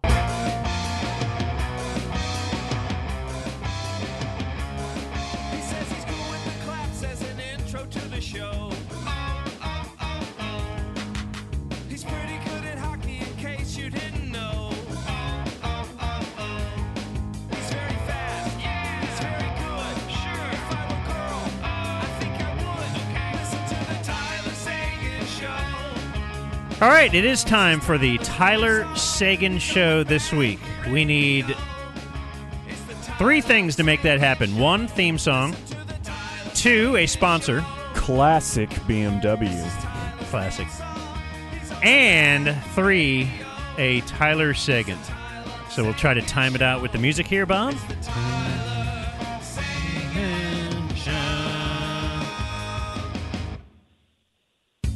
Hey, Tyler. Hey guys. Man, Happy hockey. Happy, hockey. to you. Uh, We haven't heard your voice in so long, Mister. It's been like a week? I think it's been longer than that, isn't it? No. Uh, I don't know. Oh. Two weeks. How you doing? Good. How you doing? You guys are winning hockey games and everything. Way to go! Yes, sir. Yeah. How about that, man? Getting back to 500, I thought that'd be whoa, what a long road, uh, what a climb that's going to be. And uh, it was like a week. It was like a week and a half. Easy, huh? I play a lot of hockey games, you know. Hockey's easy, huh? no. Uh, but but seriously, you could not have thought if you were one and seven or one seven and one that it would only be uh, what eight nine more games. We'll be right back in it. We'll be 500. Why not? Uh, I I don't know. It's just that, like when Monty was saying publicly, every team has like a one seven stretch during the year. It's just that ours fell in the beginning. We were like, yeah, okay, that's brave. That's a brave thing to say, but I don't know if I bought that it would turn around so quickly. What is the key to the turnaround, Tyler Seguin? Um, I mean, it's hard to put on one thing. I guess I'd say aggression. How we uh, how we kind of switched and how we were playing. We uh, we changed up something in our neutral zone, and that kind of went through the whole the whole system. And it's more of an attack style, and we're going after teams, and um, we're seeing rewards because of it. You opened it up a little bit, eh? We're, uh, our style? Um, yeah. I mean, it looks like it, but you, you I think you just said something uh, somewhat interesting there. Yeah, I don't Not that you don't always say down. things that are interesting. You always do, but you know. Well, you don't want you don't want to give away too many of the tricks of the team, obviously publicly, but um, no, I mean we're just we're we're attacking more. You know, I think there was more of a a safety style that we were playing early on, um, as far as just you know staying above a guy in certain areas, and now we do that, but we we have more of an attack mentality, and uh, it's working. Like, what was the room like when? Because we all point to uh, you were down uh, after two periods to Minnesota at home, Mm-hmm. and then you exploded in the third period. Uh, like, were you all just, were you pissed off? What what was the feeling like in between those periods? Yeah, I mean, I think there was there wasn't that much that needed to be said, be said at that point, honestly, because the day before we had a long meeting. Um, at first, it was players only, and at second, the coaches came in after after we all talked amongst ourselves, and the majority of the talk was our third periods and how we have been playing the third periods, and you know, sure enough, that next game, um, the next night, we're down three one going to the third. So I don't think there was much that needed to be said. I don't think much was said before that period. I think we all knew, you know, it's time to to back up how we talk and how we just talked yesterday for 30 minutes to an hour, and you know, sure enough, I think we scored five goals that period. Yeah, it's uh, it's been a beautiful little run. We were worried. I was worried. Uh, this is a, uh, you know, every every uh, time of year is a crucial time of year, I suppose, if you're not playing well. But uh, to get out of the gates like you guys did, uh, the urgency was high, uh, stakes were high, tempers were high, and uh, now after s- your last eight games, where you've won seven and six of them, the opponent has scored one goal or less. I guess one goal in each of those games. That, that's winning hockey, and and so uh, a lot of things are starting to go right. And now, and not that you guys can relax, but maybe some of us on the outside can uh, can uh, chill out and watch hockey now. Yeah, I don't. I definitely don't think there's any relaxing going on now. Now I think it's about taking the next level. You know, you want to be seven and one when the year starts, not uh, one and seven and then playing catch up. So now it's just continuing to, you know, establish our identity and what we know can win win hockey games and being consistent with that.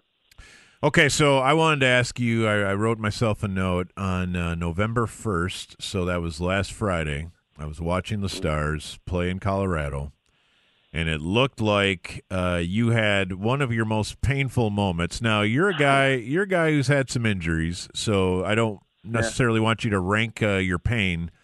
But uh, catching a puck like you did off the foot from uh, Zadorov out there at the point, that looked at that particular moment. You did not have a poker face. It looked like uh, it looked uh, very uncomfortable. I guess I got to hide it better if you could see that from the TV. Um, but no, yeah, I just uh, it actually hit my knee um, side of my MCL, and um, for anyone that plays hockey knows there's no padding there, and it's just kind of your bone on the side. The padding covers the front, and I turned uh, find my guy and box him out, and the puck just kind of hit me there. So um, definitely at that time, not uh, not a good feeling. Yeah, and and as we go through the season, we are reminded the physical toll that uh, you guys ask of yourselves. Uh, uh, Klingberg, uh, you know, Ro- Rope has been hurt, but uh, Klingberg on Tuesday night uh, had a couple instances, including a puck off the head. And, uh, and and then that same uh, big, uh, I assume Russian Zadorov. Most uh, Zadorovs are Russian. I'm going to say uh, he he took out Klingberg with a, uh check at the at the blue line. Uh, I, I I even heard uh, you uh, had to go see the doctor here recently. Uh, are you are you are you doing okay physically?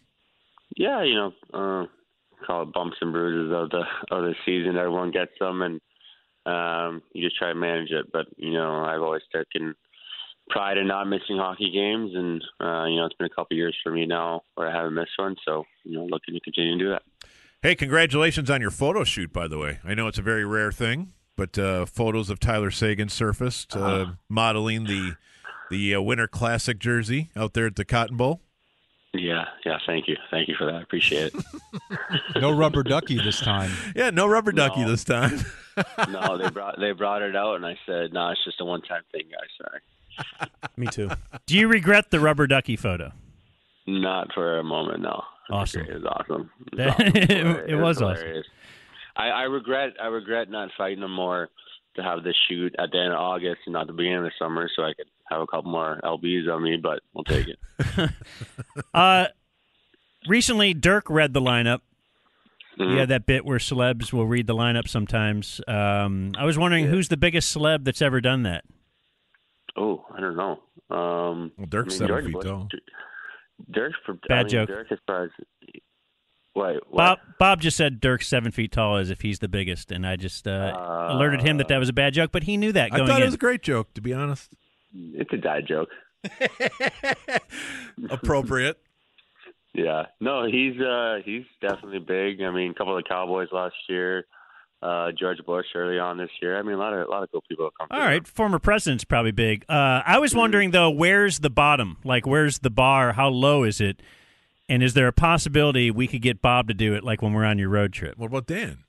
Well, the the, the bar would never go that low. I think the I think the bar is everyone in the room needs to know who you are. So Ah. I'm not sure some of the guys would know you by face, maybe by voice, but face. Hey, your face not isn't exactly recognizable. Sorry. Yeah, that's no, that's fair. That's fair. Think Heiskanen knows who Dirk is? Yes, I think so. Yeah. I mean, we have to drive down the street now to go to our game. I'm Yeah. sure everyone knows who Derek is. That's true. Dirk's awesome. Tell us Dirk's Yeah, awesome, Tyler. I bet us- Heiskanen didn't know who George Bush was. Ah, maybe. That's a good question. I don't know why you're picking on Miro, but he's a smart kid. He might have. I'm just thinking of a real young foreign player who he certainly wouldn't know who Bob was either. So he he put you right there with George Bush. Okay. Sure. So, uh, th- man, we don't have time to do this now. I, I really want We'll have to hold that article to next week. Okay, I want we want to talk to you about the board, Tyler. The what, Tyler? The board. There was an article about the money on the board thing, but we have to save it. Uh, we need a couple minutes. uh, There's an article about that. We got to hide that better. Yeah. Well, I mean, you start with taking pictures of the president and Dirk Yeah, talking to the team, And then behind him there's in a front of the board, but- whiteboard. but let's not do it now. okay, Let's just say goodbye. You have an entire week, Tyler, to come up with an answer that will not get you in trouble. Okay, sounds good. I'm gonna be politically correct. I feel like on on a mic, so I'll I'll, think of something. All right, that's okay. Uh, we uh, we we've handled uh, more sensitive things than that over the years, haven't we? Uh, yes, we yes we have, guys. Yes, we have. All right, off to Canada you go. Keep it going, and we'll visit with you again real soon. We appreciate your time, sir. All right, thanks for having me, guys. See you, Tyler. That's Tyler Seguin. Right here on your home for hockey, the ticket. Now for some Homer call of the week. Like the aggressiveness, Vladdy never stops, and he's thinking, "Uh oh, I better be safe." And bottom line What? is, he's safe. He just cannot get thrown out on that play. Nice throw. I'm sure Young didn't expect him to be going on that play. Aggressiveness. Get ready, Dallas, as Sports Radio 1310 The Ticket presents the Homer Call of the Week. This is football. Listen to this crowd. They're all oh. standing up. Woo! I didn't mean to step on your brother, but I'll tell you what, I got excited. Now the left-handers. 3-1 pitch on the way. Swung on and belted Oh. in the left field. It just missed the second deck. Fly, fly, fly away. I don't believe it. You're a bunch of losers. It's it's You are a bunch of losers. It's just that is terrible. All right, here we go. Three-man rush. Oh! Intercepted Josh Waller! Josh Waller! Unbelievable! Josh Waller! Oh, yeah! Oh, my, Josh Waller! And the Lightdowns Falcons will take over with a minute four left in this football game. They're going to win this football game. Oh, unbelievable! There it is. It's Homer call. Here's Dan. All right, listen closely to the following six play-by-play calls. Uh, vote for your favorite two at the end. One will move into the playoffs, and if one's good enough, uh, it could be a wild card. You never know. And I would like to lead off with this positioning statement. Ooh. With all due respect to uh, Kevin Harlan and his outstanding call of the cat on the field at Giant Stadium, we have decided to not include that. Just because I think all the shows here on the ticket have replayed it, and we replayed it, and it would certainly be worthy to be included. But I didn't think it would be a winner this week. I think we got some good stuff. Uh, so all original stuff this week. Okay. Just so stop writing your letter to the UIL. That's our statement. Let's start off with some baseball. The final play of the season, Bob. This is the Nationals play-by-play guy. Uh, they're actually down to the final strike. I believe it's a 3-2 count. Daniel Hudson is on the mound. Here is how the Washington fans heard it. It'll be another 3 2 pitch to Michael Brantley. Hudson sets. The kick in, here it comes. Swing and a miss! Swing and a miss! Swing and a miss! And a World Series Game 7 winning curling is in the books! The celebration is on! The Washington Nationals are the world champions! Remember where you are, so you remember where you are right now at 11:50 Eastern Time. Remember where you are on October 30th, 2019, when the Washington Nationals finished the fight from the depths of a forgettable 19 and 31 start. They have climbed to the top of baseball's highest peak, giving us all a finish to a season we will remember for the rest of our lives. The Nationals celebrate just behind the pitcher's mound. A world championship curly W is in the books. The Nationals down to nothing, six unanswered runs. They beat the Astros six to two. They are the world champions of baseball. Unbelievable. They have finished the fight. The fight is over. Finish the fight must be their T-shirt, right? Felt like that whole thing was on teleprompter. I'm sure he was prepped, right? Yeah, it's over prepping. Uh, Slid it- let it remember where you are, so you remember where you are. I remember I was uh, watching the third quarter of Mavs. Uh, I'll never forget that moment when I s- when I occasionally I saw the mash score last channel button. I saw the score. Watching billions. and I saw the score on my phone. Oh, the Astros lost. Hate to see it. They went back to it. Let's go to uh, a little high school football here from across the nation. This is in Missouri, where Julie lived for some time, I think. Yep, four years. Fort Zumwalt High School versus Francis Howell. Uh, anyway, the thing to really listen to here, you know, whatever they're up fourteen nothing. You don't care about the game. It's it's not like a game winner or anything, but it's a, a big touchdown, and I believe the color man steals a bit right in front of the play-by-play guy and makes it his own. Enjoy. Keeper by Payne goes to the outside, trying to find a hole. Now cuts to the near side. He's going to try and get around. He gets a block, trying to get back to the original line of scrimmage, but he gets through somehow. Cairo Payne to the far side, makes a man miss, stays on his feet, and he is gone. What a run by Cairo Payne! He made a Z all the way across the field. That's a trademark run. No flags. Wow. what a run by Cairo Payne. Somebody call Sports Center. I don't know how much of that we're going to get on replay, but uh, Wow. What a run by Cairo. Easily the best run of the year. And he saves that for senior day. Woo, boy, that's something we're going to have to cut out and send over to Sports Center. Yeah. I believe he stole a Sports Center line within 10 seconds of him issuing Yes, it. as I just said. And he's just gave him the. Feel like- yeah. Feel like young Bob might have been there. Good idea. Woo, boy, that's something we're going to have to cut out and send over to Sports Center. Yeah. Yeah, he just kind of said that like two seconds ago. Idiot. Young Bob. uh, let's go to some NFL cuts. This one is San Fran versus Arizona. Some people, uh, it's an ill-fated triple play night. We had uh, on this play George Kittle, who had earlier exited the game, comes back in. I guess he got a helmet to the knee, um, but he's a tough guy, Bob. Grown man. As the San Francisco announcers will let you know on this touchdown. Boy, give him a lot of credit for how that looked, and, and he's out there trying to get it done. That dude's tough. Now he's in the right slot, one on one with Budda Baker. What a matchup that is. Third down and three 49ers. Kittle Gonna run the in cut on Baker. Baker stumbled. Kittle made the catch. Kittle in the secondary 10. Runs over a man. Touchdown!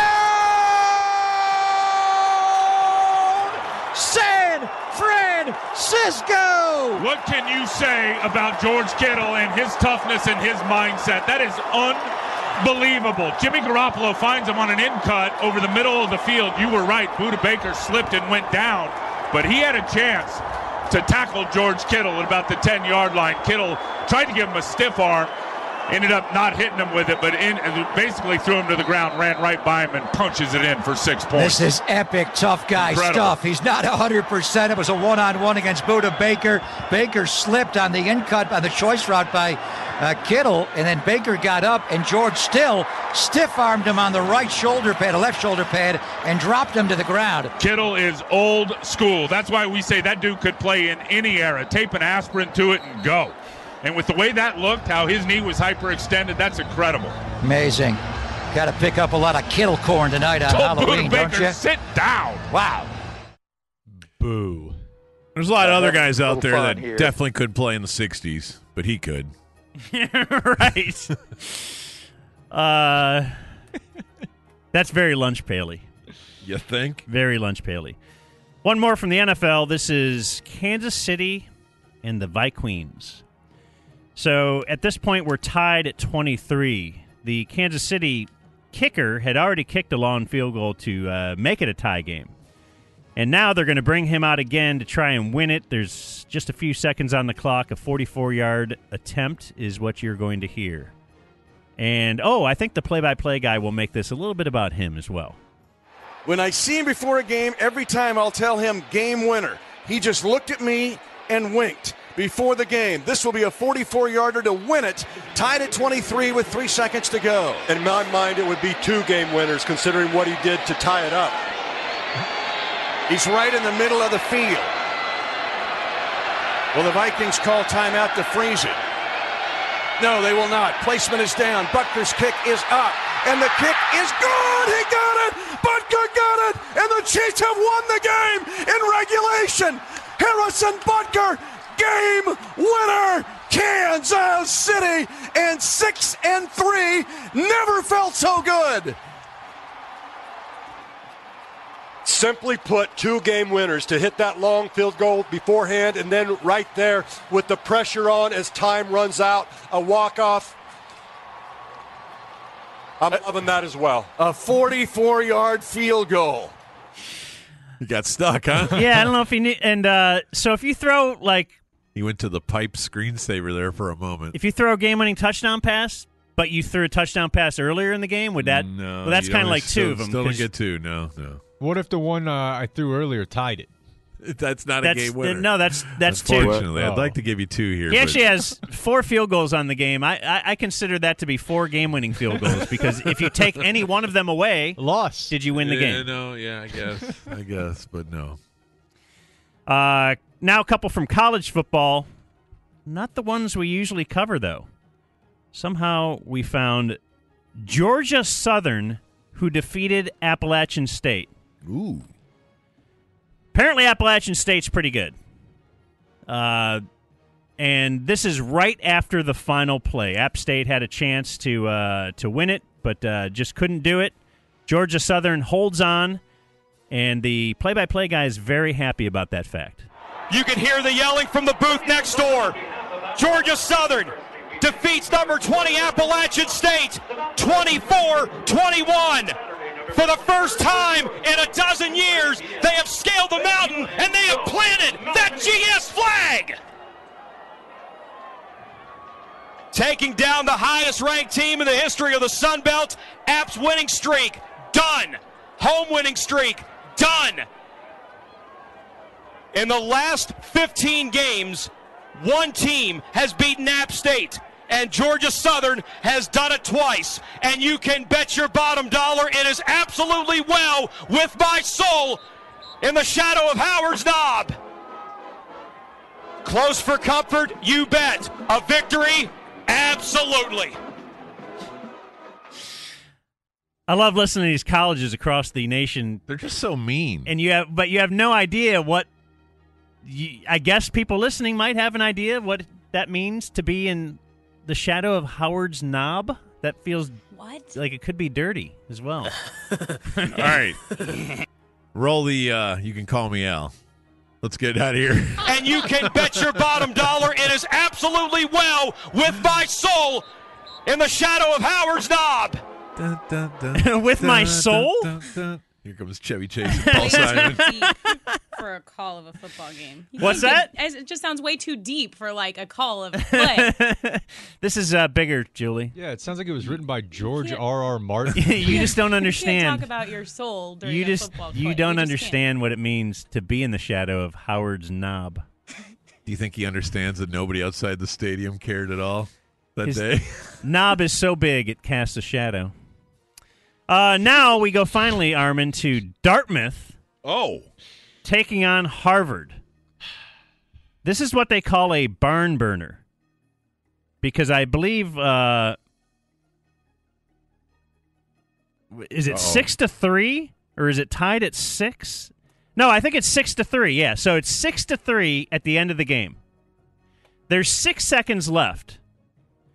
It's uh, second and 10 at the Harvard 43 for Dartmouth. So the guys are talking in the booth about whether you would be able to throw a pass, get out of bounds quickly with six seconds on the clock, and get yourself into good field goal range because you're just not in field goal range yet. Doable. That is what they're uh, discussing as uh, the play starts. Harvard sending a lot of men back deep here. Don't want to let anybody get behind them. Yeah, that's the other option is throw it long and you know, Hail Mary and hope for the touchdown. See what they do here. Second and 10 from the 43 of Harvard. Dartmouth trailing by three. No timeouts left. Six seconds to go, fourth quarter. Three wideouts to the right. Kyler takes the snap. He's quickly got to throw it. Rolling to his right. He's got to get rid of it, and he's going to keep it going. Now he's going to throw it deep, and he heaves it down the field. Jump ball, deflected. Good! Good! Touchdown! Touchdown! Touchdown, Dartmouth! Touchdown! Unbelievable! Unbelievable! I don't believe it! Dartmouth wins it on a Hail Mary! Unbelievable! Unreal! The miracle in Cambridge! Dartmouth wins 9 to 6! Unreal! A Hail Mary. They had 40. They had, where was the ball? the ball was short of midfield. Dartmouth was trying to get um, a first down and hoped that they could spike it in time to kick a field goal. And Kyler almost got sacked. He escaped, ran around, threw the ball. Hail Mary. Doug Flutie, speaking of Boston, 40 years ago, and the ball is tipped in the end zone. I'm not sure who caught it. We'll find out. Unbelievable! no time left on the clock. Dartmouth wins it 9 to 6. Okay. So I thought that's a good homer call. Like before the color guy started even talking, like I cut it off then. Killer, my you're- first, my first edit, Yes, right? And then it'd be like a minute long, and I was like, "But I got to keep that guy on there. He's just He has nothing. he's the worst color analyst. ever. He doesn't know who caught it. Doesn't know where the play started from. Like, yes, if you have information he, to uh, pass along to the audience, we want to hear what you have to say. You have no answers Doesn't even us. know where they caught You it. You don't know where to doesn't play. You don't know who caught it. Then he's like, well, speaking of Boston, uh, Doug Flutie. he digresses. He once threw one, and he's kind of played around Bos- Boston. Made me So- uncomfortable. All right. Well, I think that one is awesome. Let's let the voting begin. Um, but there's a couple good ones in here today. You could vote for the uh, Nationals winning the World Series, Missouri high school football uh, with the Sports Center play, the San Francisco lunch pail for George Kittle, the Kansas City um, two game-winning field goals. Really, Georgia Southern uh, crowing about beating App State, which was uh, my soul. Really, I'm, I'm bearing my soul here when I when I tell you about that. And then Dartmouth with a hail mary game winner against hated Harvard. Bob, be our leader. Yeah, I Don't mean to cop out, but uh, Dartmouth wins and uh, Georgia Southern wild card. That feels kind of easy. Uh, anyone want to disagree? Actually, dilly dilly. Just get it going. Works for me. Julie, you want to give one? with me, okay? Knock on wood. All right, there you go. As usual, we'll just all follow Bob's lead. Uh, no, that's what uh, I Just- thought it would be. Dartmouth, the Homer Call winner, followed by Georgia Southern, and that's week nine of Homer Call of the Week. Just hop on the sports bus. Young Bob there. A lot of young Bob this week. Bad Radio talks about Matthew McConaughey getting in an Instagram. Well, you know what's cool about high school girls, Bob? What's that, Dan? You can get older, but then they stay the same age. Yes, they do. Yes, they do. And uh, illustrating that this week, Matthew McConaughey got older, as he seems to do every year. Sure did. Didn't even tell us about it. Uh, he told us after the fact he's 50. Our amazing. leader, our hero, is uh, is 50. And now let us celebrate by listening to Matthew McConaughey talk. Okay, so a big part of this segment will be uh, Jake featuring new McConaughey audio, but I've been carrying this piece of uh, McConaughey audio since the second Saturday in October. You might know it as the Red River Shootout. And I felt if you were unaware of McConaughey's Just the one where he drove into the that that's not this. ESPN said. Okay. Certainly he But was that on weekend? game day. No, the LSU weekend he was on game day, right? Right. Oh, all right, all right. But uh but I heard this and I'm like, son of a gun, this McConaughey is as synonymous with that school as pretty much any celebrity is with any school now. He's risen to these heights and I want to just play you the audio that demonstrates the heights he's risen to from uh, our friend Joel Klatt and the uh, Red River shootout. Here it is. Now bounces it outside, throws on the move down the field, and incomplete. Hurts under pressure. Trey Sermon down the field, out of the backfield. You know, one of the things that I talked with Coach Riley about with at length was that he he's been trying to get Jalen Hurts to stay in the pocket and go through the progression. And when there's pressure, that's understandable. But one of the things he resorts to is running too early. And Lincoln's trying to get him to stay in there, read through the progression, get to the second, third, and fourth man into the progression in order to find the completion. Third down at seven at the 38, hit as he throws incomplete. That time, Texas bringing pressure. Aside. Hitting Hurts as he throws, and Oklahoma will punt it away. And here comes this pressure right up the middle. Oklahoma's trying to run a screen on this left side. See the left side start to clear out. Hurts has got the blitz right in his face, and he's trying to get back. All right, so you hearing that? You hearing what I was hearing? I uh I'm positive they've been doing this long before here, but I'll be honest, I watch like four Texas games a year, not 12 of them, and I had never picked up on that in the past, but uh, I'm definitely talking about the uh the Wolf of Wall Street stuff from McConaughey's character. Who's doing that? The band? The band was doing it. you didn't? Okay. No, I didn't It pick might up- be too hard to hear. I'm sorry. Set him in the Here, pocket. let's Maybe if. I'm looking for Here, it. now listen to the band. Hitting Hurts as he throws, and Oklahoma will punt it away. And here comes this pressure right up the middle. Oklahoma's trying to run a screen on this left side. See the left side start to clear out. Hurts has got the blitz right in his face. So they're imitating McConaughey? They're absolutely imitating McConaughey. How long have they been doing this, Jake? Do you know this? Uh, I know. It, I know last year for sure, but I'm not positive about. I mean, that movie is what 2013. Yeah, it feels like it just came out, but they've definitely been doing it a couple years. So then I uh, when I uh, how'd you pick up on he's this? the minister of culture. That's hard to figure out because I heard it. I they kept playing it like every like you know how the Oklahoma band plays uh, Okay. Boomer Sooner. Well, after every big defensive play, all of a sudden you're hearing da na da na da na na na na na na na and all I can see is uh, McConaughey and uh, Leo and doing. with a common denominator. All right, that's awesome. When I'm I- so glad you've told me that because now I'm going to. Keep it up with me. The CEO. Oh. How the money comes in, the parade comes to town, going down Broadway. That's great. oh come on, come on! Don't ruin our nice time. Uh, he was he was on the Graham Norton show talking about that moment, and he was uh, so McConaughey with the story real fast. That's something I'll do before scenes um, to relax myself, get my voice to drop. Um, I've been doing it for a while, but it's just something I do to relax myself, get out of my head. Um, and I was doing it before the scene, and then I'd start the scene. We do five takes. I'm happy. Martin's happy. We're about to move on. And before we moved on, Leonardo raised his hand. He goes, hey, hang on a second. He goes, what's that thing you're doing before the scene? And I told him, and he goes, what if you put that in the scene? I was like, yeah, great. So the next scene, I started it off, then gave him my Mark Hanna spiel, and didn't know if it was going to come back. And it hit me in my head. I was like, oh, well, now get him on the same rhythm because now he understands. Pass the torch.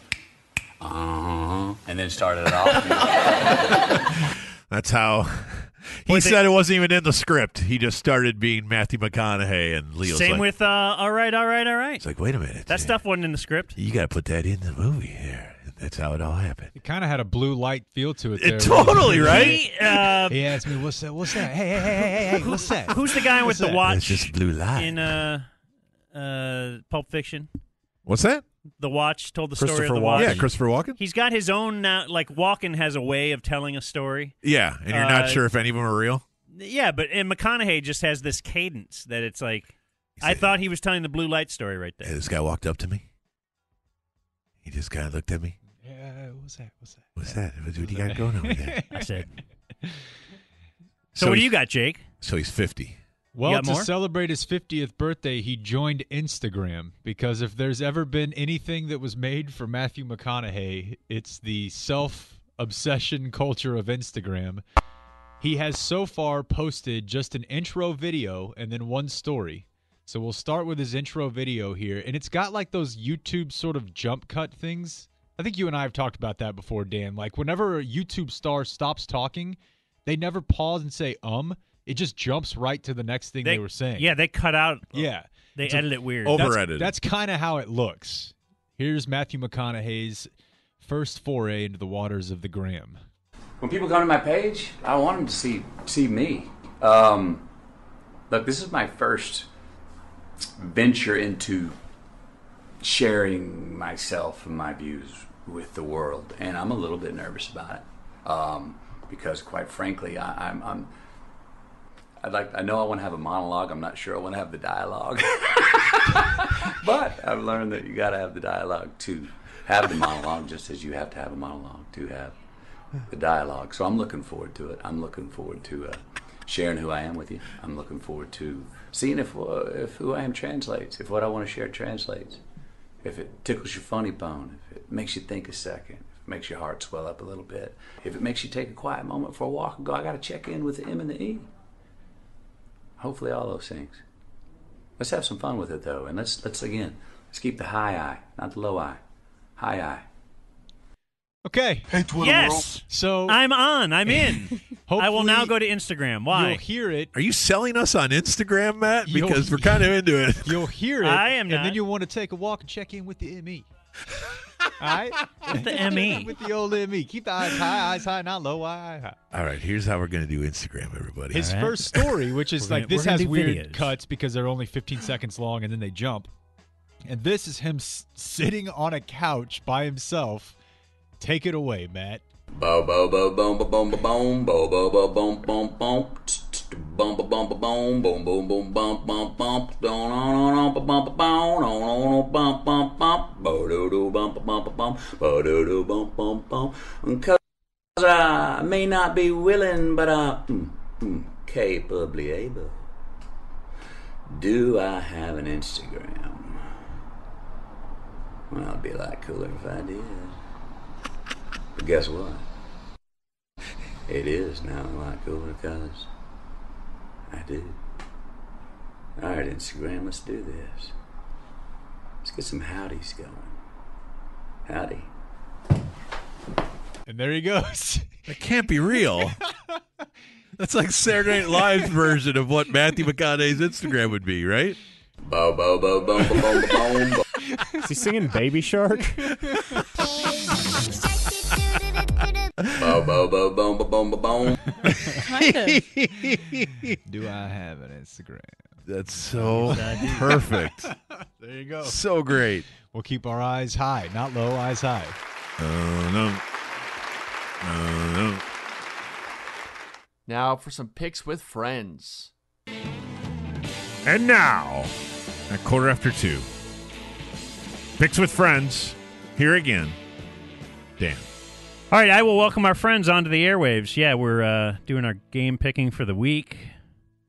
Some triple plays, hopefully, on the line. Uh, we bring on first, in order of importance to the station. That's what he told me. Uh, George right. George Dunham. Got that right.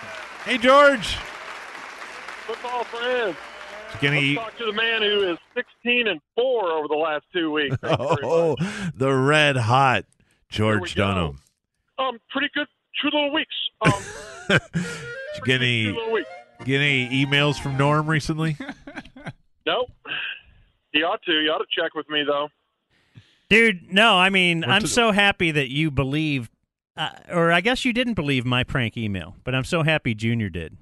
Oh yeah, he he bought it. No, I went right out in the hallway and told Donovan and Soroy that they were huge jerks for doing that. I wonder if Junior or George thought for a second, let me check what time this was sent because it, it had to have been 1210 each day, right? Because that's what time we're Oh, doing it. You know what? That's that's pretty smart. I didn't even think of that. I just thought, okay, this is the dumbest thing I've ever seen. It's funny, but Norm would never say something like that, No, no. Cheers. or, or would he? I don't know. Yeah, I thought Cheers would get you. Cheers. yeah, it's funny. Uh, let's bring on Donovan. Here he is on uh, line 10. We have a lot of phone lines. Look at that. Hey, Donnie Doo. Oh, yeah. What's happening? Remember us earlier? Uh, I have to apologize, too. I listened to some of uh, my phone call to you guys, and my phone sounded terrible. I feel like I had Were you, computer's uh, phone. Were you toothing? I was not toothing either because I know that I hate when people tooth for our show. So, Mm-hmm. The Musers have Troy on all the time, though, so they're kind of used to it. so you got a bad phone too? Hey, hey. It's gotten better. It was a one week. Well, yeah, It was a one week struggle. He's been on landline. He's been on landline last three weeks. All right. Well, I'll blame Fernando Yeah, for you- not calling my landline.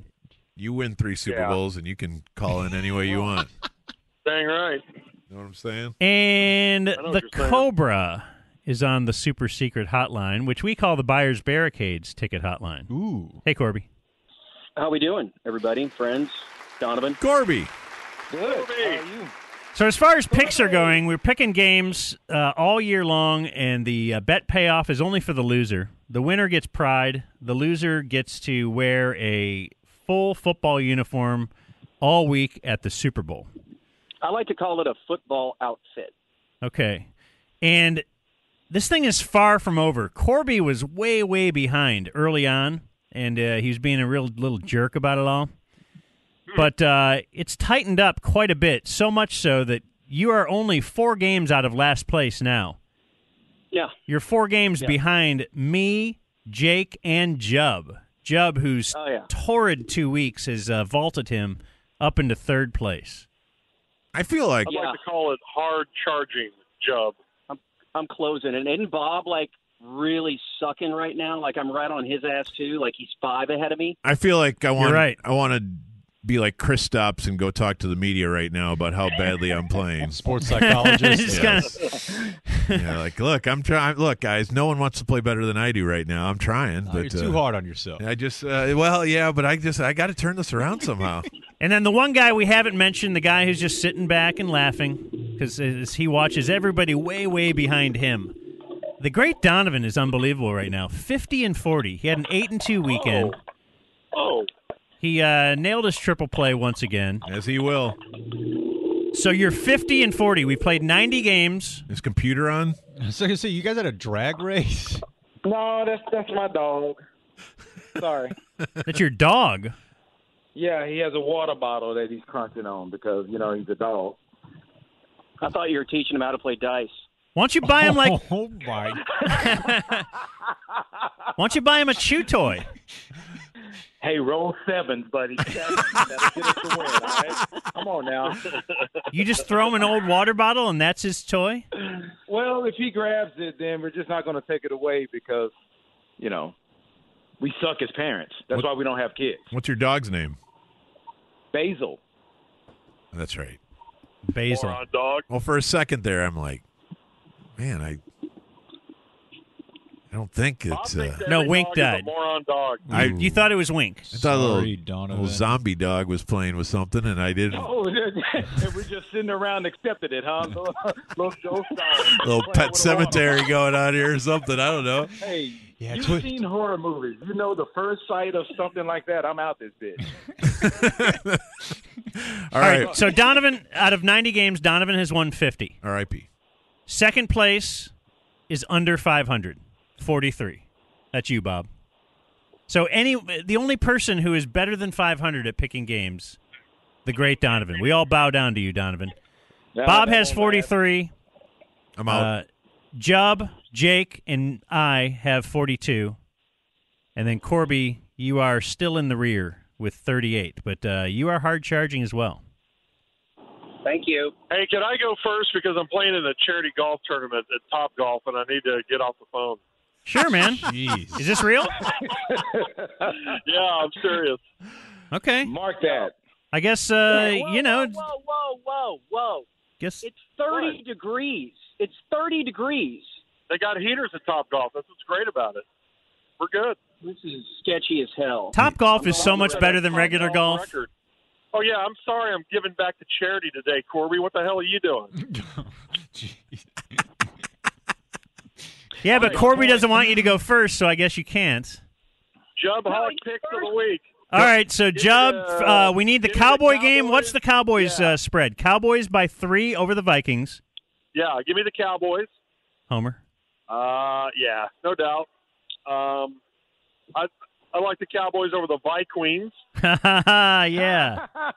oh, yeah. Try that at Top Golf. And then, and then from the Big Ten, give me Illinois and 14 and a half at Michigan State as my triple play.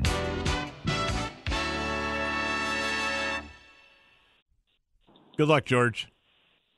Get it up and Thanks, down. Bob. Bye, hun. Thanks. Love y'all. Bye. Try the nachos. There's George going off to uh, help charity. Whoa, whoa.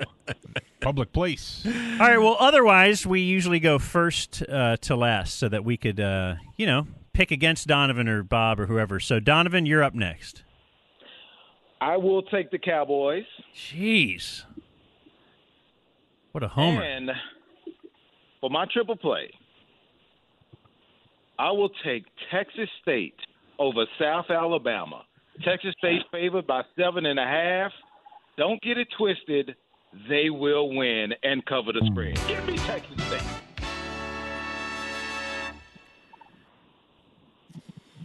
All right. Eat, 'em up, cats. Win it for Alexis. How can Texas, anyone take him seriously? because he has 50 wins. Yeah, That might be it. that's probably why. I'm the only one over 500. So how about it's that? all, and Jack well, the Wagon? thing is, all it, the only thing this has to do with is your dumb triple play that you just guess on, and I hate it. I know. I hate you. All right, Bob. You're up. You want to go Thursday triple play? No, I don't. Pretty excited And about I don't tonight. think I've won a triple play since about Labor Day. So it's time to get back where we belong, back on the winning track. We've got to do this. Putting a lot of pressure on ourselves. And for my triple play, I will be taking this uh, little plucky, try hard team known as the Dallas Cowboys. Lane three against the Vikings for a triple play. Not a problem, my friend. Seems like no one has seen the Amari news. Seems like no one has seen the Adam Thielen news. Yeah. Ooh, Exterminated. Uh, and for uh, for my wild card, just a single play, but Atlanta getting 13 in New Orleans. So there you go. Atlanta. All right. Uh, you want to go, Jake, or you want me? I'll go. Okay. I'll go down to the Boulevard and uh, I will take East or Eastern. I don't even really remember what they're called. Carolina. uh, they are getting 21 and a half at SMU. Give me East Carolina on the road in Dallas. Plus 21 and a half. And I will take the Vikings. Ooh. The run ins here. Ooh. Uh, I'm next. So I'm going to take the Vikings only because I think uh, it's the Mike Zimmer Bowl. I think Mike Zimmer really wants to show the home crowd what they're missing with Mike Zimmer. Is he wearing the eye patch? Um, and for my triple play, let me just try to repay Baker for what he did to me last week. So Baker Mayfield lost This a- me this is a bad bit. Make my big. triple play Make it big. uh, last week. So no, I'm now going to back the Bills. Oh my God. Taking a page out of Bob's book, I'm going to triple play the team against my team. Boy. So the uh, we have stooped to reverse jinxing the Bills. the Browns are favored by three. What have you seen to suggest the Browns are going to win a game by three? The haters. So give me the Yeah, Buffalo Tony. Bills for my triple play. And behind us, uh, there's only one left, and that would be Corby, who also loses his triple play every week, like Look me. I'm going to go ahead and guarantee that by this time, one week from today, I will be at least tied with one of you sons of bitches. Ah, yeah. I don't know who. Is that your triple play? That's it. Yeah, it works, but Can I do that? Would that be legal? That would be awesome, but uh, wouldn't make sense. So I will take uh, my triple play, sitting there lonely at number nine in the country, thinking that style points matter, thinking that we have to kill everybody on our uh, uh, on our ledger the rest of the way. The Oklahoma Sooners. He's giving up. no, he's That going. scrappy he's, underdog? He's going to the game and wants to be all invested. He forgot all- to do his he's picks again. Yeah. Giving 13 and a half. Well, it's 14 over and a half. Iowa State. What? It's 14 and a half. Read your email, dummy. See, this is bull crap. This is the way you guys cheat me every week. No, this is how you try to change the spread while we're not looking. You gribble. Oklahoma giving nine against Iowa State. Ah. All right, I don't care what it is. I'll take Oklahoma and then I'll take the Vikings. I don't care what it is. Is the best way to gamble ever. I love it. Damn right. All right. Well, way to go, guys. Thank you for your time. Thank you for uh, giving us the entire segment, both Donovan and Corby. We appreciate that. It's what we do. We're not like George. Anytime. You know, golf Anytime. takes priority over this bad radio show. And And I don't thanks. like it. We appreciate uh, Zombie Puppy uh, quieting down just a little bit in the background there. And we will visit with you guys next week. Hey, roll a hard eight. Roll a hard eight. All right.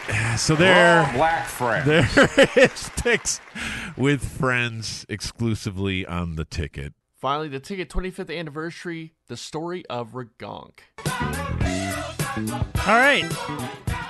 It is very near 2 o'clock. Guess we're three and a half hours away from a Cowboys pregame show.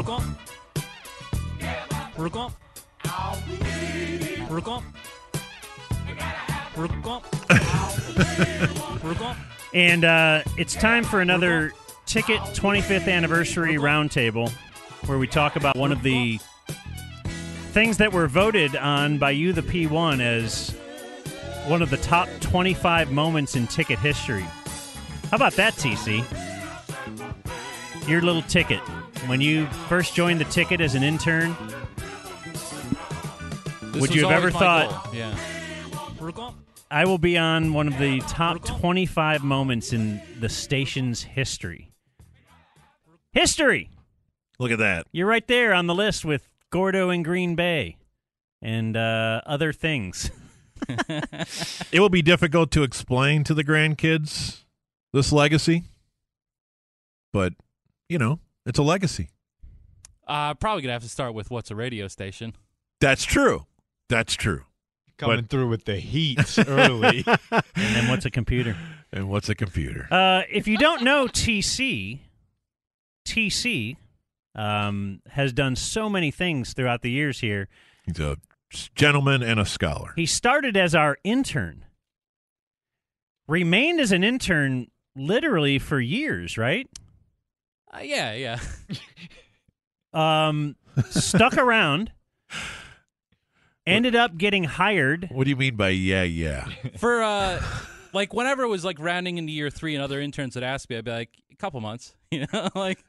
Uh, but yeah, asking directly is it years? There's no way to fudge that answer. So uh, yes. Yeah, you stuck around for years. Uh, nowadays, I think they're a little tighter with the uh, not allowing slave labor. But uh, back then, um, it was pretty easy to slip through. And uh, yeah, TC did not get paid unless you consider the occasional lunch uh, getting paid. And the federal government tends not to. Um, and paid in pasta. And dude, you did so well. Anyway, you're the greatest intern we ever had. Um, then went on. What was your next thing? What was your first job here? Top ten. Okay, you're the ticket top ten host, following Chris House. No, uh, Jake was in between us. Okay, Me and Chris House made a Jake sandwich. we were TC and I were hired on the same day. Really? Part time in I think what February of like what TC twenty. I think 2009. Okay. so then uh, you left for Pensacola, Florida, to be the program director and uh, sports talk show host at a station. Indeed. Uh, when that didn't work out, and by the way, even when he was in Florida, he's contributing because when he was there is when he and I went and found the leprechaun. Absolutely. So That was a you weren't trip. you weren't even working here, and uh, you contributed heavily. Then, uh, when that fell through, you came back, and there happened to be a ticker opening, and you ended up getting the uh, the ticker job that Julie now holds. And then, uh, Hi, TC. Hey, how's it going? What's up? and then you left for uh, for other things, car stuff, driving. Uh, but during that ticker run is when Ragonk happened. Indeed. And the that's what ticker we're- tease era. That's an important note, right? Okay, so we don't do ticker teases anymore. Is that what you're telling me? yeah, yesterday they they eliminated him. Okay. That's rude, Dan. Um, Well, please don't ask us specific questions about the formatics of things. It's been a lot of shows. Greatest Well, day of my life. I'm trying hard to be a better teasers. person. I'm trying to um, uh, maybe wash with a washcloth. Honestly, in the last five years, I'm I've trying to- noticed a lot of changes. I'm trying to not stink up the break room. I'm not cooking fish. I'm cooking my fake meat. Progress. And uh, one of the things I'm also trying to do is not eat on the air. So to do that, I've got to focus on eating during the breaks, and I don't hear those ticker te- uh, teases. Sorry. Fair enough. Your ears turn off when you eat. Um, look, Julie, Just wondering. Okay, it's fine. we're going to focus on uh, the task at hand, which is the uh, 25th anniversary, and uh, one of the top 25 moments, which is Ragonk. So we had ticker teases, which means uh, you'd tease what's up on the ticker, then you'd play one more minute spots, and then you'd do the ticker that you uh, teased. And uh, everybody's really fired up about that. Yeah, I Apparently, mean, who would do turn away whenever you found out that going to tell you the Cowboys play tonight? hey, I, th- I've, I think we're all about teasing though, and uh, appointments and, and things. So, Indeed. um, should we just play the audio Yeah. and then start to look back at it and, Well- and wonder what's what's up? yeah, you should probably also remind people that at that time the Cowboys had a linebacker named Rolando McClain. Would that be uh, a proper contextual fact for this uh, ticker tease? TC? Yes. Oh, okay. I'm sorry. I was Okay. looking down. I didn't realize. And who it was. Rolando McClain, oft injured, possibly suspended, so it's important to know what his status is. Right. And now we go to the original tease. Rolando. I'm TC Rolando McClain's status next. Boy, I hear something else every time, and I've heard it a million times. So yeah, he made a funny sound. Do you remember if we said something that day? Uh, yeah, I think so. okay, like you know, he just made some kind of funny little sound, and then uh, let's hear it again. Ragonk. I'm TC Rolando McClain status next. His exasperated give up of All right, I didn't notice that. Here, play it again. Ragonk. I'm TC Rolando McClain status he next. knows the second. it's so good. So Like, who's the uh, who's the Brown that got fired today? Uh, uh, Jermaine Whitehead. Whitehead. See, I'm I'm always confused by people like that. If if I'm doing a bad job tackling, I know I'm doing a bad job tackling, and I feel pretty bad about it. Right. Uh, I, I, you know, if someone uh, was uh, was tweeting at me like uh, that's a bad one, I, I probably wouldn't have threatened to kill them. I probably would have just uh, in my head said, "Yeah, it was pretty bad." So you knew that was a bad job. You knew, oh man, I've done something. It's here on the ticket. Yes. It's, uh, th- this won't be the last I hear this. Can I Yeah. play it one more time? And then I have a question for TC. Okay. Okay. Ragonk. I'm TC Rolando McClain status next. That's the sound of I know I've done a bad job. just to be clear. have you ever copped to what it is that you were munching on? yeah, the the day, the day I left, I, uh, I I gave a big reveal. Okay. What's that? I uh, didn't realize that Tease was coming up so soon and thought I had plenty of time to enjoy this bowl of oatmeal that I had. See, oatmeal was Oatmeal mouth. So you got a little oatmeal in the mouth. Oatmeal Yes. was the uh, the the Vegas favorite based on the the oatmeal purchases that you made over the course of time.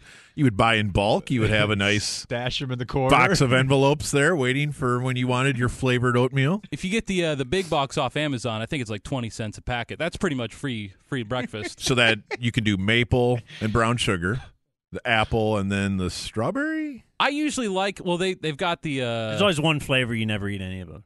Absolutely, peach. Uh, Peach. Banana was mine. I, I Okay. like peach. All right. They've got the uh, the fruit variety pack, and then they've Okay. got the uh, like uh, the Dutch apple cinnamon. Okay, sugar. that's the one I go with. Uh, yeah, I, I I would you know whenever you eat oatmeal every single day for several years, you kind of want to switch up. What do you, You what do you what do you think you were going with that day? Uh, if I recall correctly, it was uh, one of the uh, cinnamon sugar Dutch apple varieties. I don't remember which one exactly. okay, okay. So what was in your mind? Like what? I can still taste it. After you think about when you said Ragonk, or some people say Urkel, yeah, but Ragonk is what ended up uh, catching fire. Um, what were you about to say? Were you just thinking Rolando? Yeah, yeah. I was I was attempting to say Rolando, but my mouth was full and there was no chance that it was coming out. Because once you once you got that right, you didn't say Rolando first. You said I'm TC. So make it big. That was related to the uh, the shock. You know, like it's not just that I had a mouthful of oatmeal; it's that I had a mouthful of oatmeal because I did not think that this was coming for several more minutes, and so I, I was not composed. I was not ready to go in. A lot of time with those teases, even though it's a five second thing, if I knew it was coming, I would say it a couple times because I'm bad at speaking, and I know that. So you you never considered though just regonking and then just cutting cutting bait and uh, ticker tease is over. Now play a spot. like just Ragonk is the whole tease. yeah, I'm sure if you look through the Enco, you can find that uh, I, I I moved to that model after Ragonk because I I didn't really like how that went. So But you're a guy who doesn't give up, as we found out in today's Open with the coughing ticker. uh-huh. You uh, you plow through. Byron Leftwich being carried down the field by his offensive lineman. We're no, finishing this he's he's as lunch paley as any uh, ticker guy we've ever had. He's if he sees something, he's going to see it through. I mean I don't. A lot. I think most people struggle to uh, find the optimal decision when under a lot of pressure, and I would say I'm certainly in that group. So what happened next was you could never predict it. Just the uh, someone bought Ragonk.com and created a website. they used an image you might not have been happy with. Um, so many, and, and then nationally, it be, kind of became a thing. You I don't know just, a lot of people who who would be happy with it. Want to just carry this over because I think we should carry this over it, it became a national phenomenon that in a way. that four seconds or whatever that was somehow grew into It was at a Lakers halftime show. a wildfire that uh, none of us could control once it had left this room. It was written into an NBC cop drama. Oh my gosh, Oh, I yeah. forgot about that. All right, well, the story of the worldwide fingerprint of uh, footprint of Ragonk next. Watch the levels here. I was just so absent minded. My brain was out taking a spin. Maybe thinking of Irish football. Dreaming of those laser darts from Brady Quinn. When it came time to tease the ticker, I was not ready yet to go. And what came out my mouth instead was that word that we all now much too well know. The ticket got regonked, and you're welcome for what I said in a hasty ticker tease. Yes! You might have thought that Jubb would win the e break, but by now I believe you know it's me. Yeah! All right. I just hope I don't get fired. It's 218. And please this is the Tickets 25th respect. anniversary uh, roundtable At least I'm not like featuring our dear friend TC Fleming back back. for the second time in just a few weeks on the airwaves that uh, that uh, he was on with us for so long. We had uh, such good times, and I think to properly put Ragonk in its frame and how things really got going, it just followed the normal ticket recipe, right? And it's it's generally in the name of making many people laugh, often at one person's expense, and then made far, far bigger if you find out that the one person does not like it.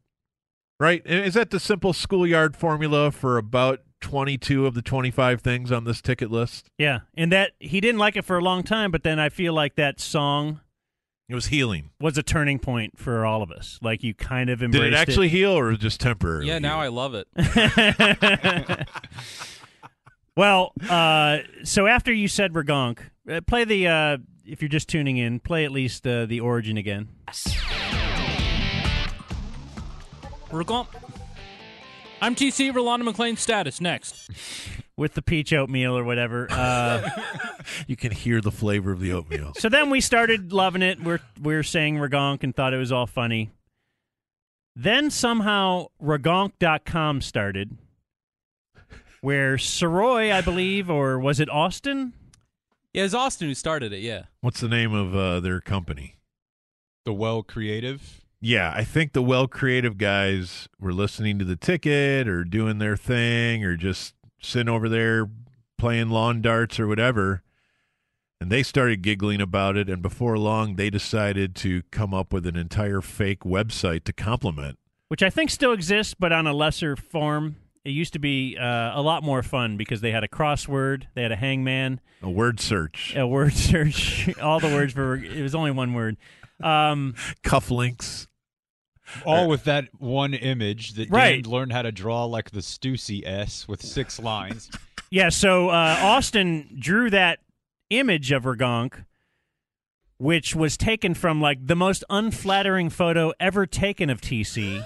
from a from a low angle whenever we were over at Bob's house doing a podcast. We think we're all just being buddies, enjoying fruit drinks. Yeah, don't don't leave Bob. Don't trust Bob. Wait a He's minute. taking pictures of me asleep in an airport. Uh, well, no, that was to.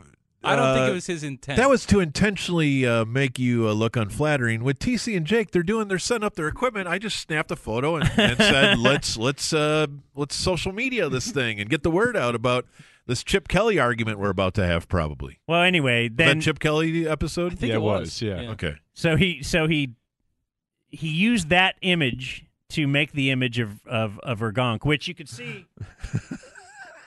so that I ran with it a bit too because, like in our local uh, softball, you know, my kids kids softball league, and now it's high school softball. They'll want they'll say uh, your business can advertise with us in the program or uh, in, in signs around the field. And so I consider it's it's kind of like a donation. They'll also just take parent donations, but I'm like, what if I can give a, a donation and I could just have some comedy for myself? So I always promote Ragonk.com. You see, I got this thing right here. This was outside of every softball game last year. along with the other well wishes for the softball kids. This is why we need higher tax rates. You just got too much money, man. Um, I'll put this out on Twitter though, but I've also I sponsored little six U teams or eight U teams with Ragonk.com and So the claim was you could draw TC with what seven lines? Like what was uh, you, you had a specific claim on Nine, h- nine. how easy it was to draw nine. TC. and we would do it in the uh, often around my house. We would do it in the the dirty back window. You know where you usually write "wash me" on your car, but you could do this the Ragonk symbol very easily. But it it just spread. It it spread huge. It's and I think Kid from Kid and Play was a big part of this. Yeah. he loved Ragonk. and is also independently famous. Like I'm sure there's people who liked it more than him, but they weren't famous. Right. So Yeah. then he could help it spread. Do we have audio of the first time he ever used that word? Like he was in L.A. They were playing a halftime show at the Lakers game. I think. Do you have that? That's right, yo. Hola, hola,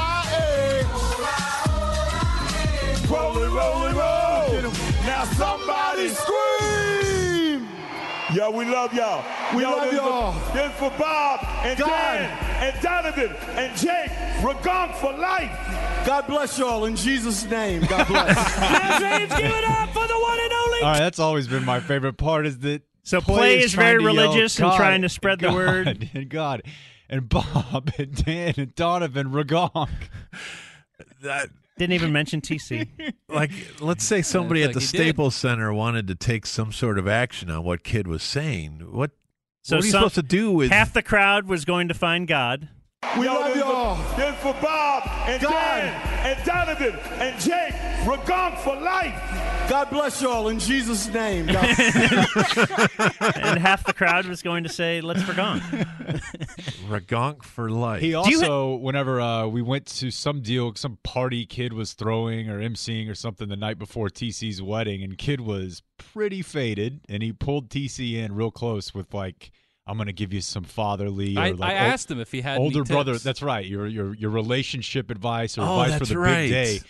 And kid pulled him in real close. Just I'm sure just booze breath screamed Ragonk in TC's ear. We were all like, "That's that's it." That's that's your so the night advice? before your wedding. Yeah. He, he was at a uh, one-word sentence as part of the night. Regardless. Uh, do we? Do you have the Jub audio? I do. Okay, because Jub really loved Ragonk. Uh, he he hopped right on board the train in in helping it spread as he will. to tie with an earlier segment, this was in London. Oh, yeah. So When the- when the Jub was. went. Oh, okay. Now it's time for some real football. Who's who's he with? Uh, Brandon Brandon, Carr. Carr. Excuse me. Yeah, Okay, they're doing a cowboy interview. All right. Yeah. Now it's time for some real football. Um, you know, it's, it's going to be a lot of. Uh, what's the good word? What's the word I can use? Uh, Regonk. Uh, not Regonk. It's something. Uh, Give me a something simpler else. word. Regonk. it's, it's time. It's time to turn up a notch. What's the good word? What's the word I can use? Uh, Regonk. Uh, not Regonk. It's something. Uh, Give me a something simpler else. word. Regonk.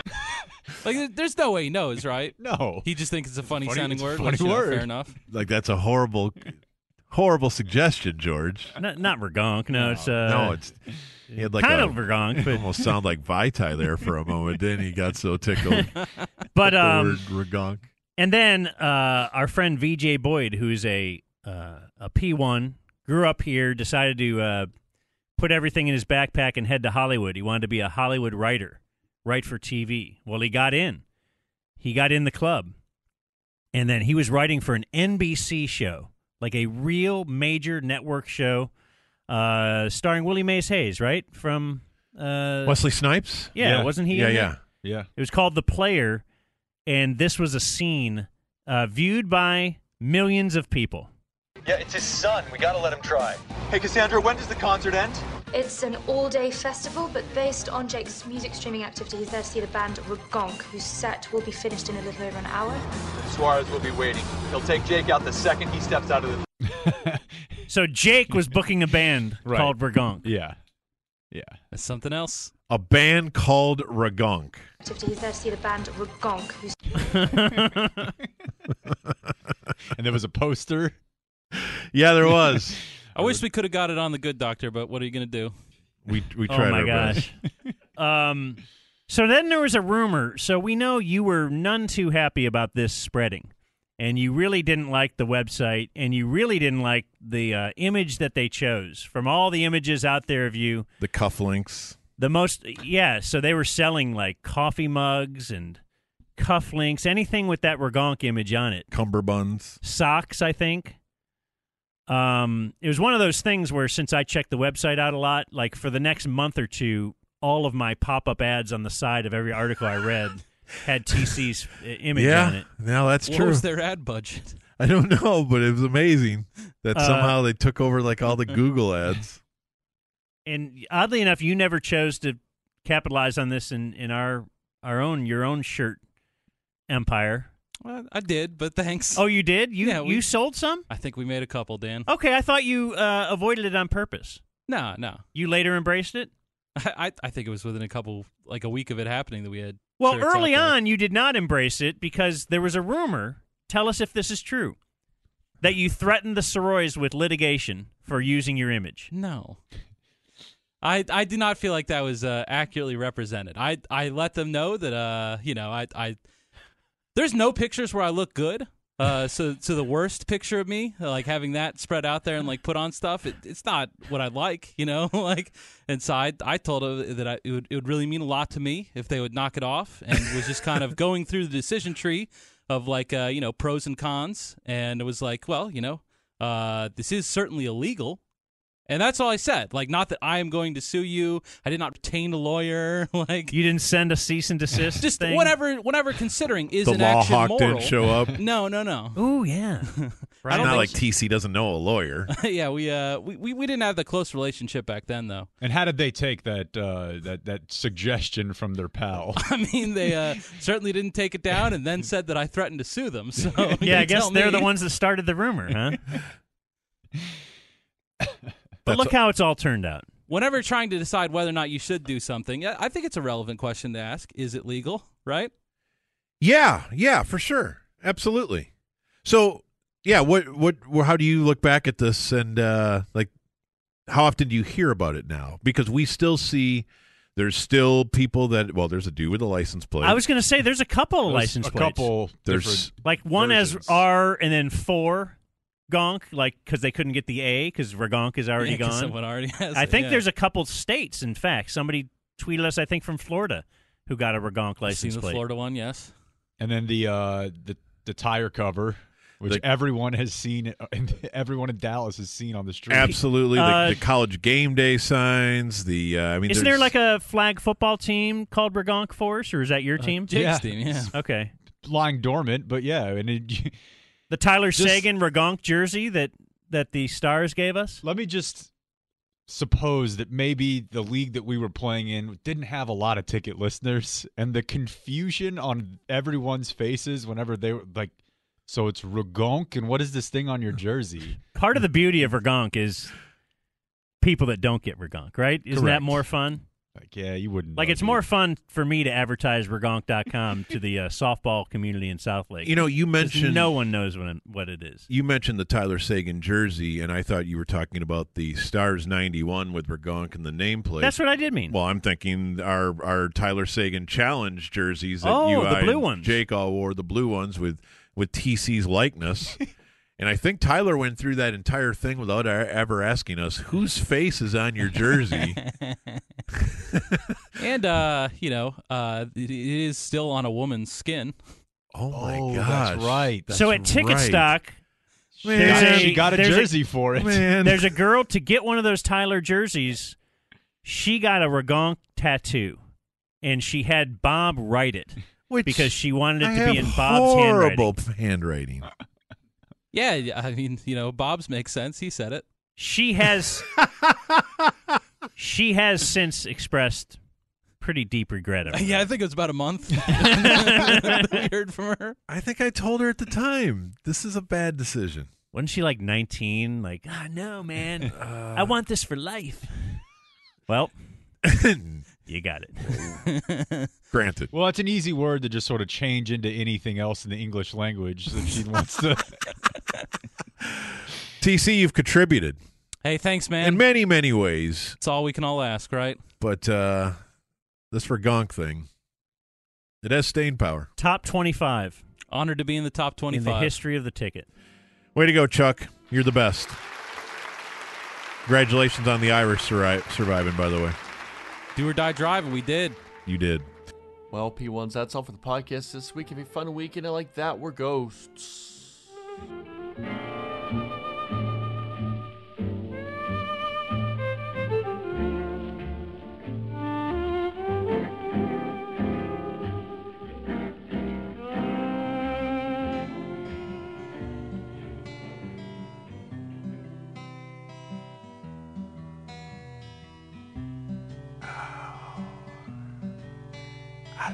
Right. I hear the clock and it's 6 a.m. Feel so far from where I've been. I've got my eggs, got my pancakes too. Got my maple syrup, everything but you. I break the yolks, I make a smiley face. Kinda like it in my brand new place. I wipe the spots off the mirror, don't leave my keys in the door. Never put wet towels on the floor anymore, but dreams last for so long. Even after you're gone, and I know that you love me, and soon you will see you were meant for me. Buddy, I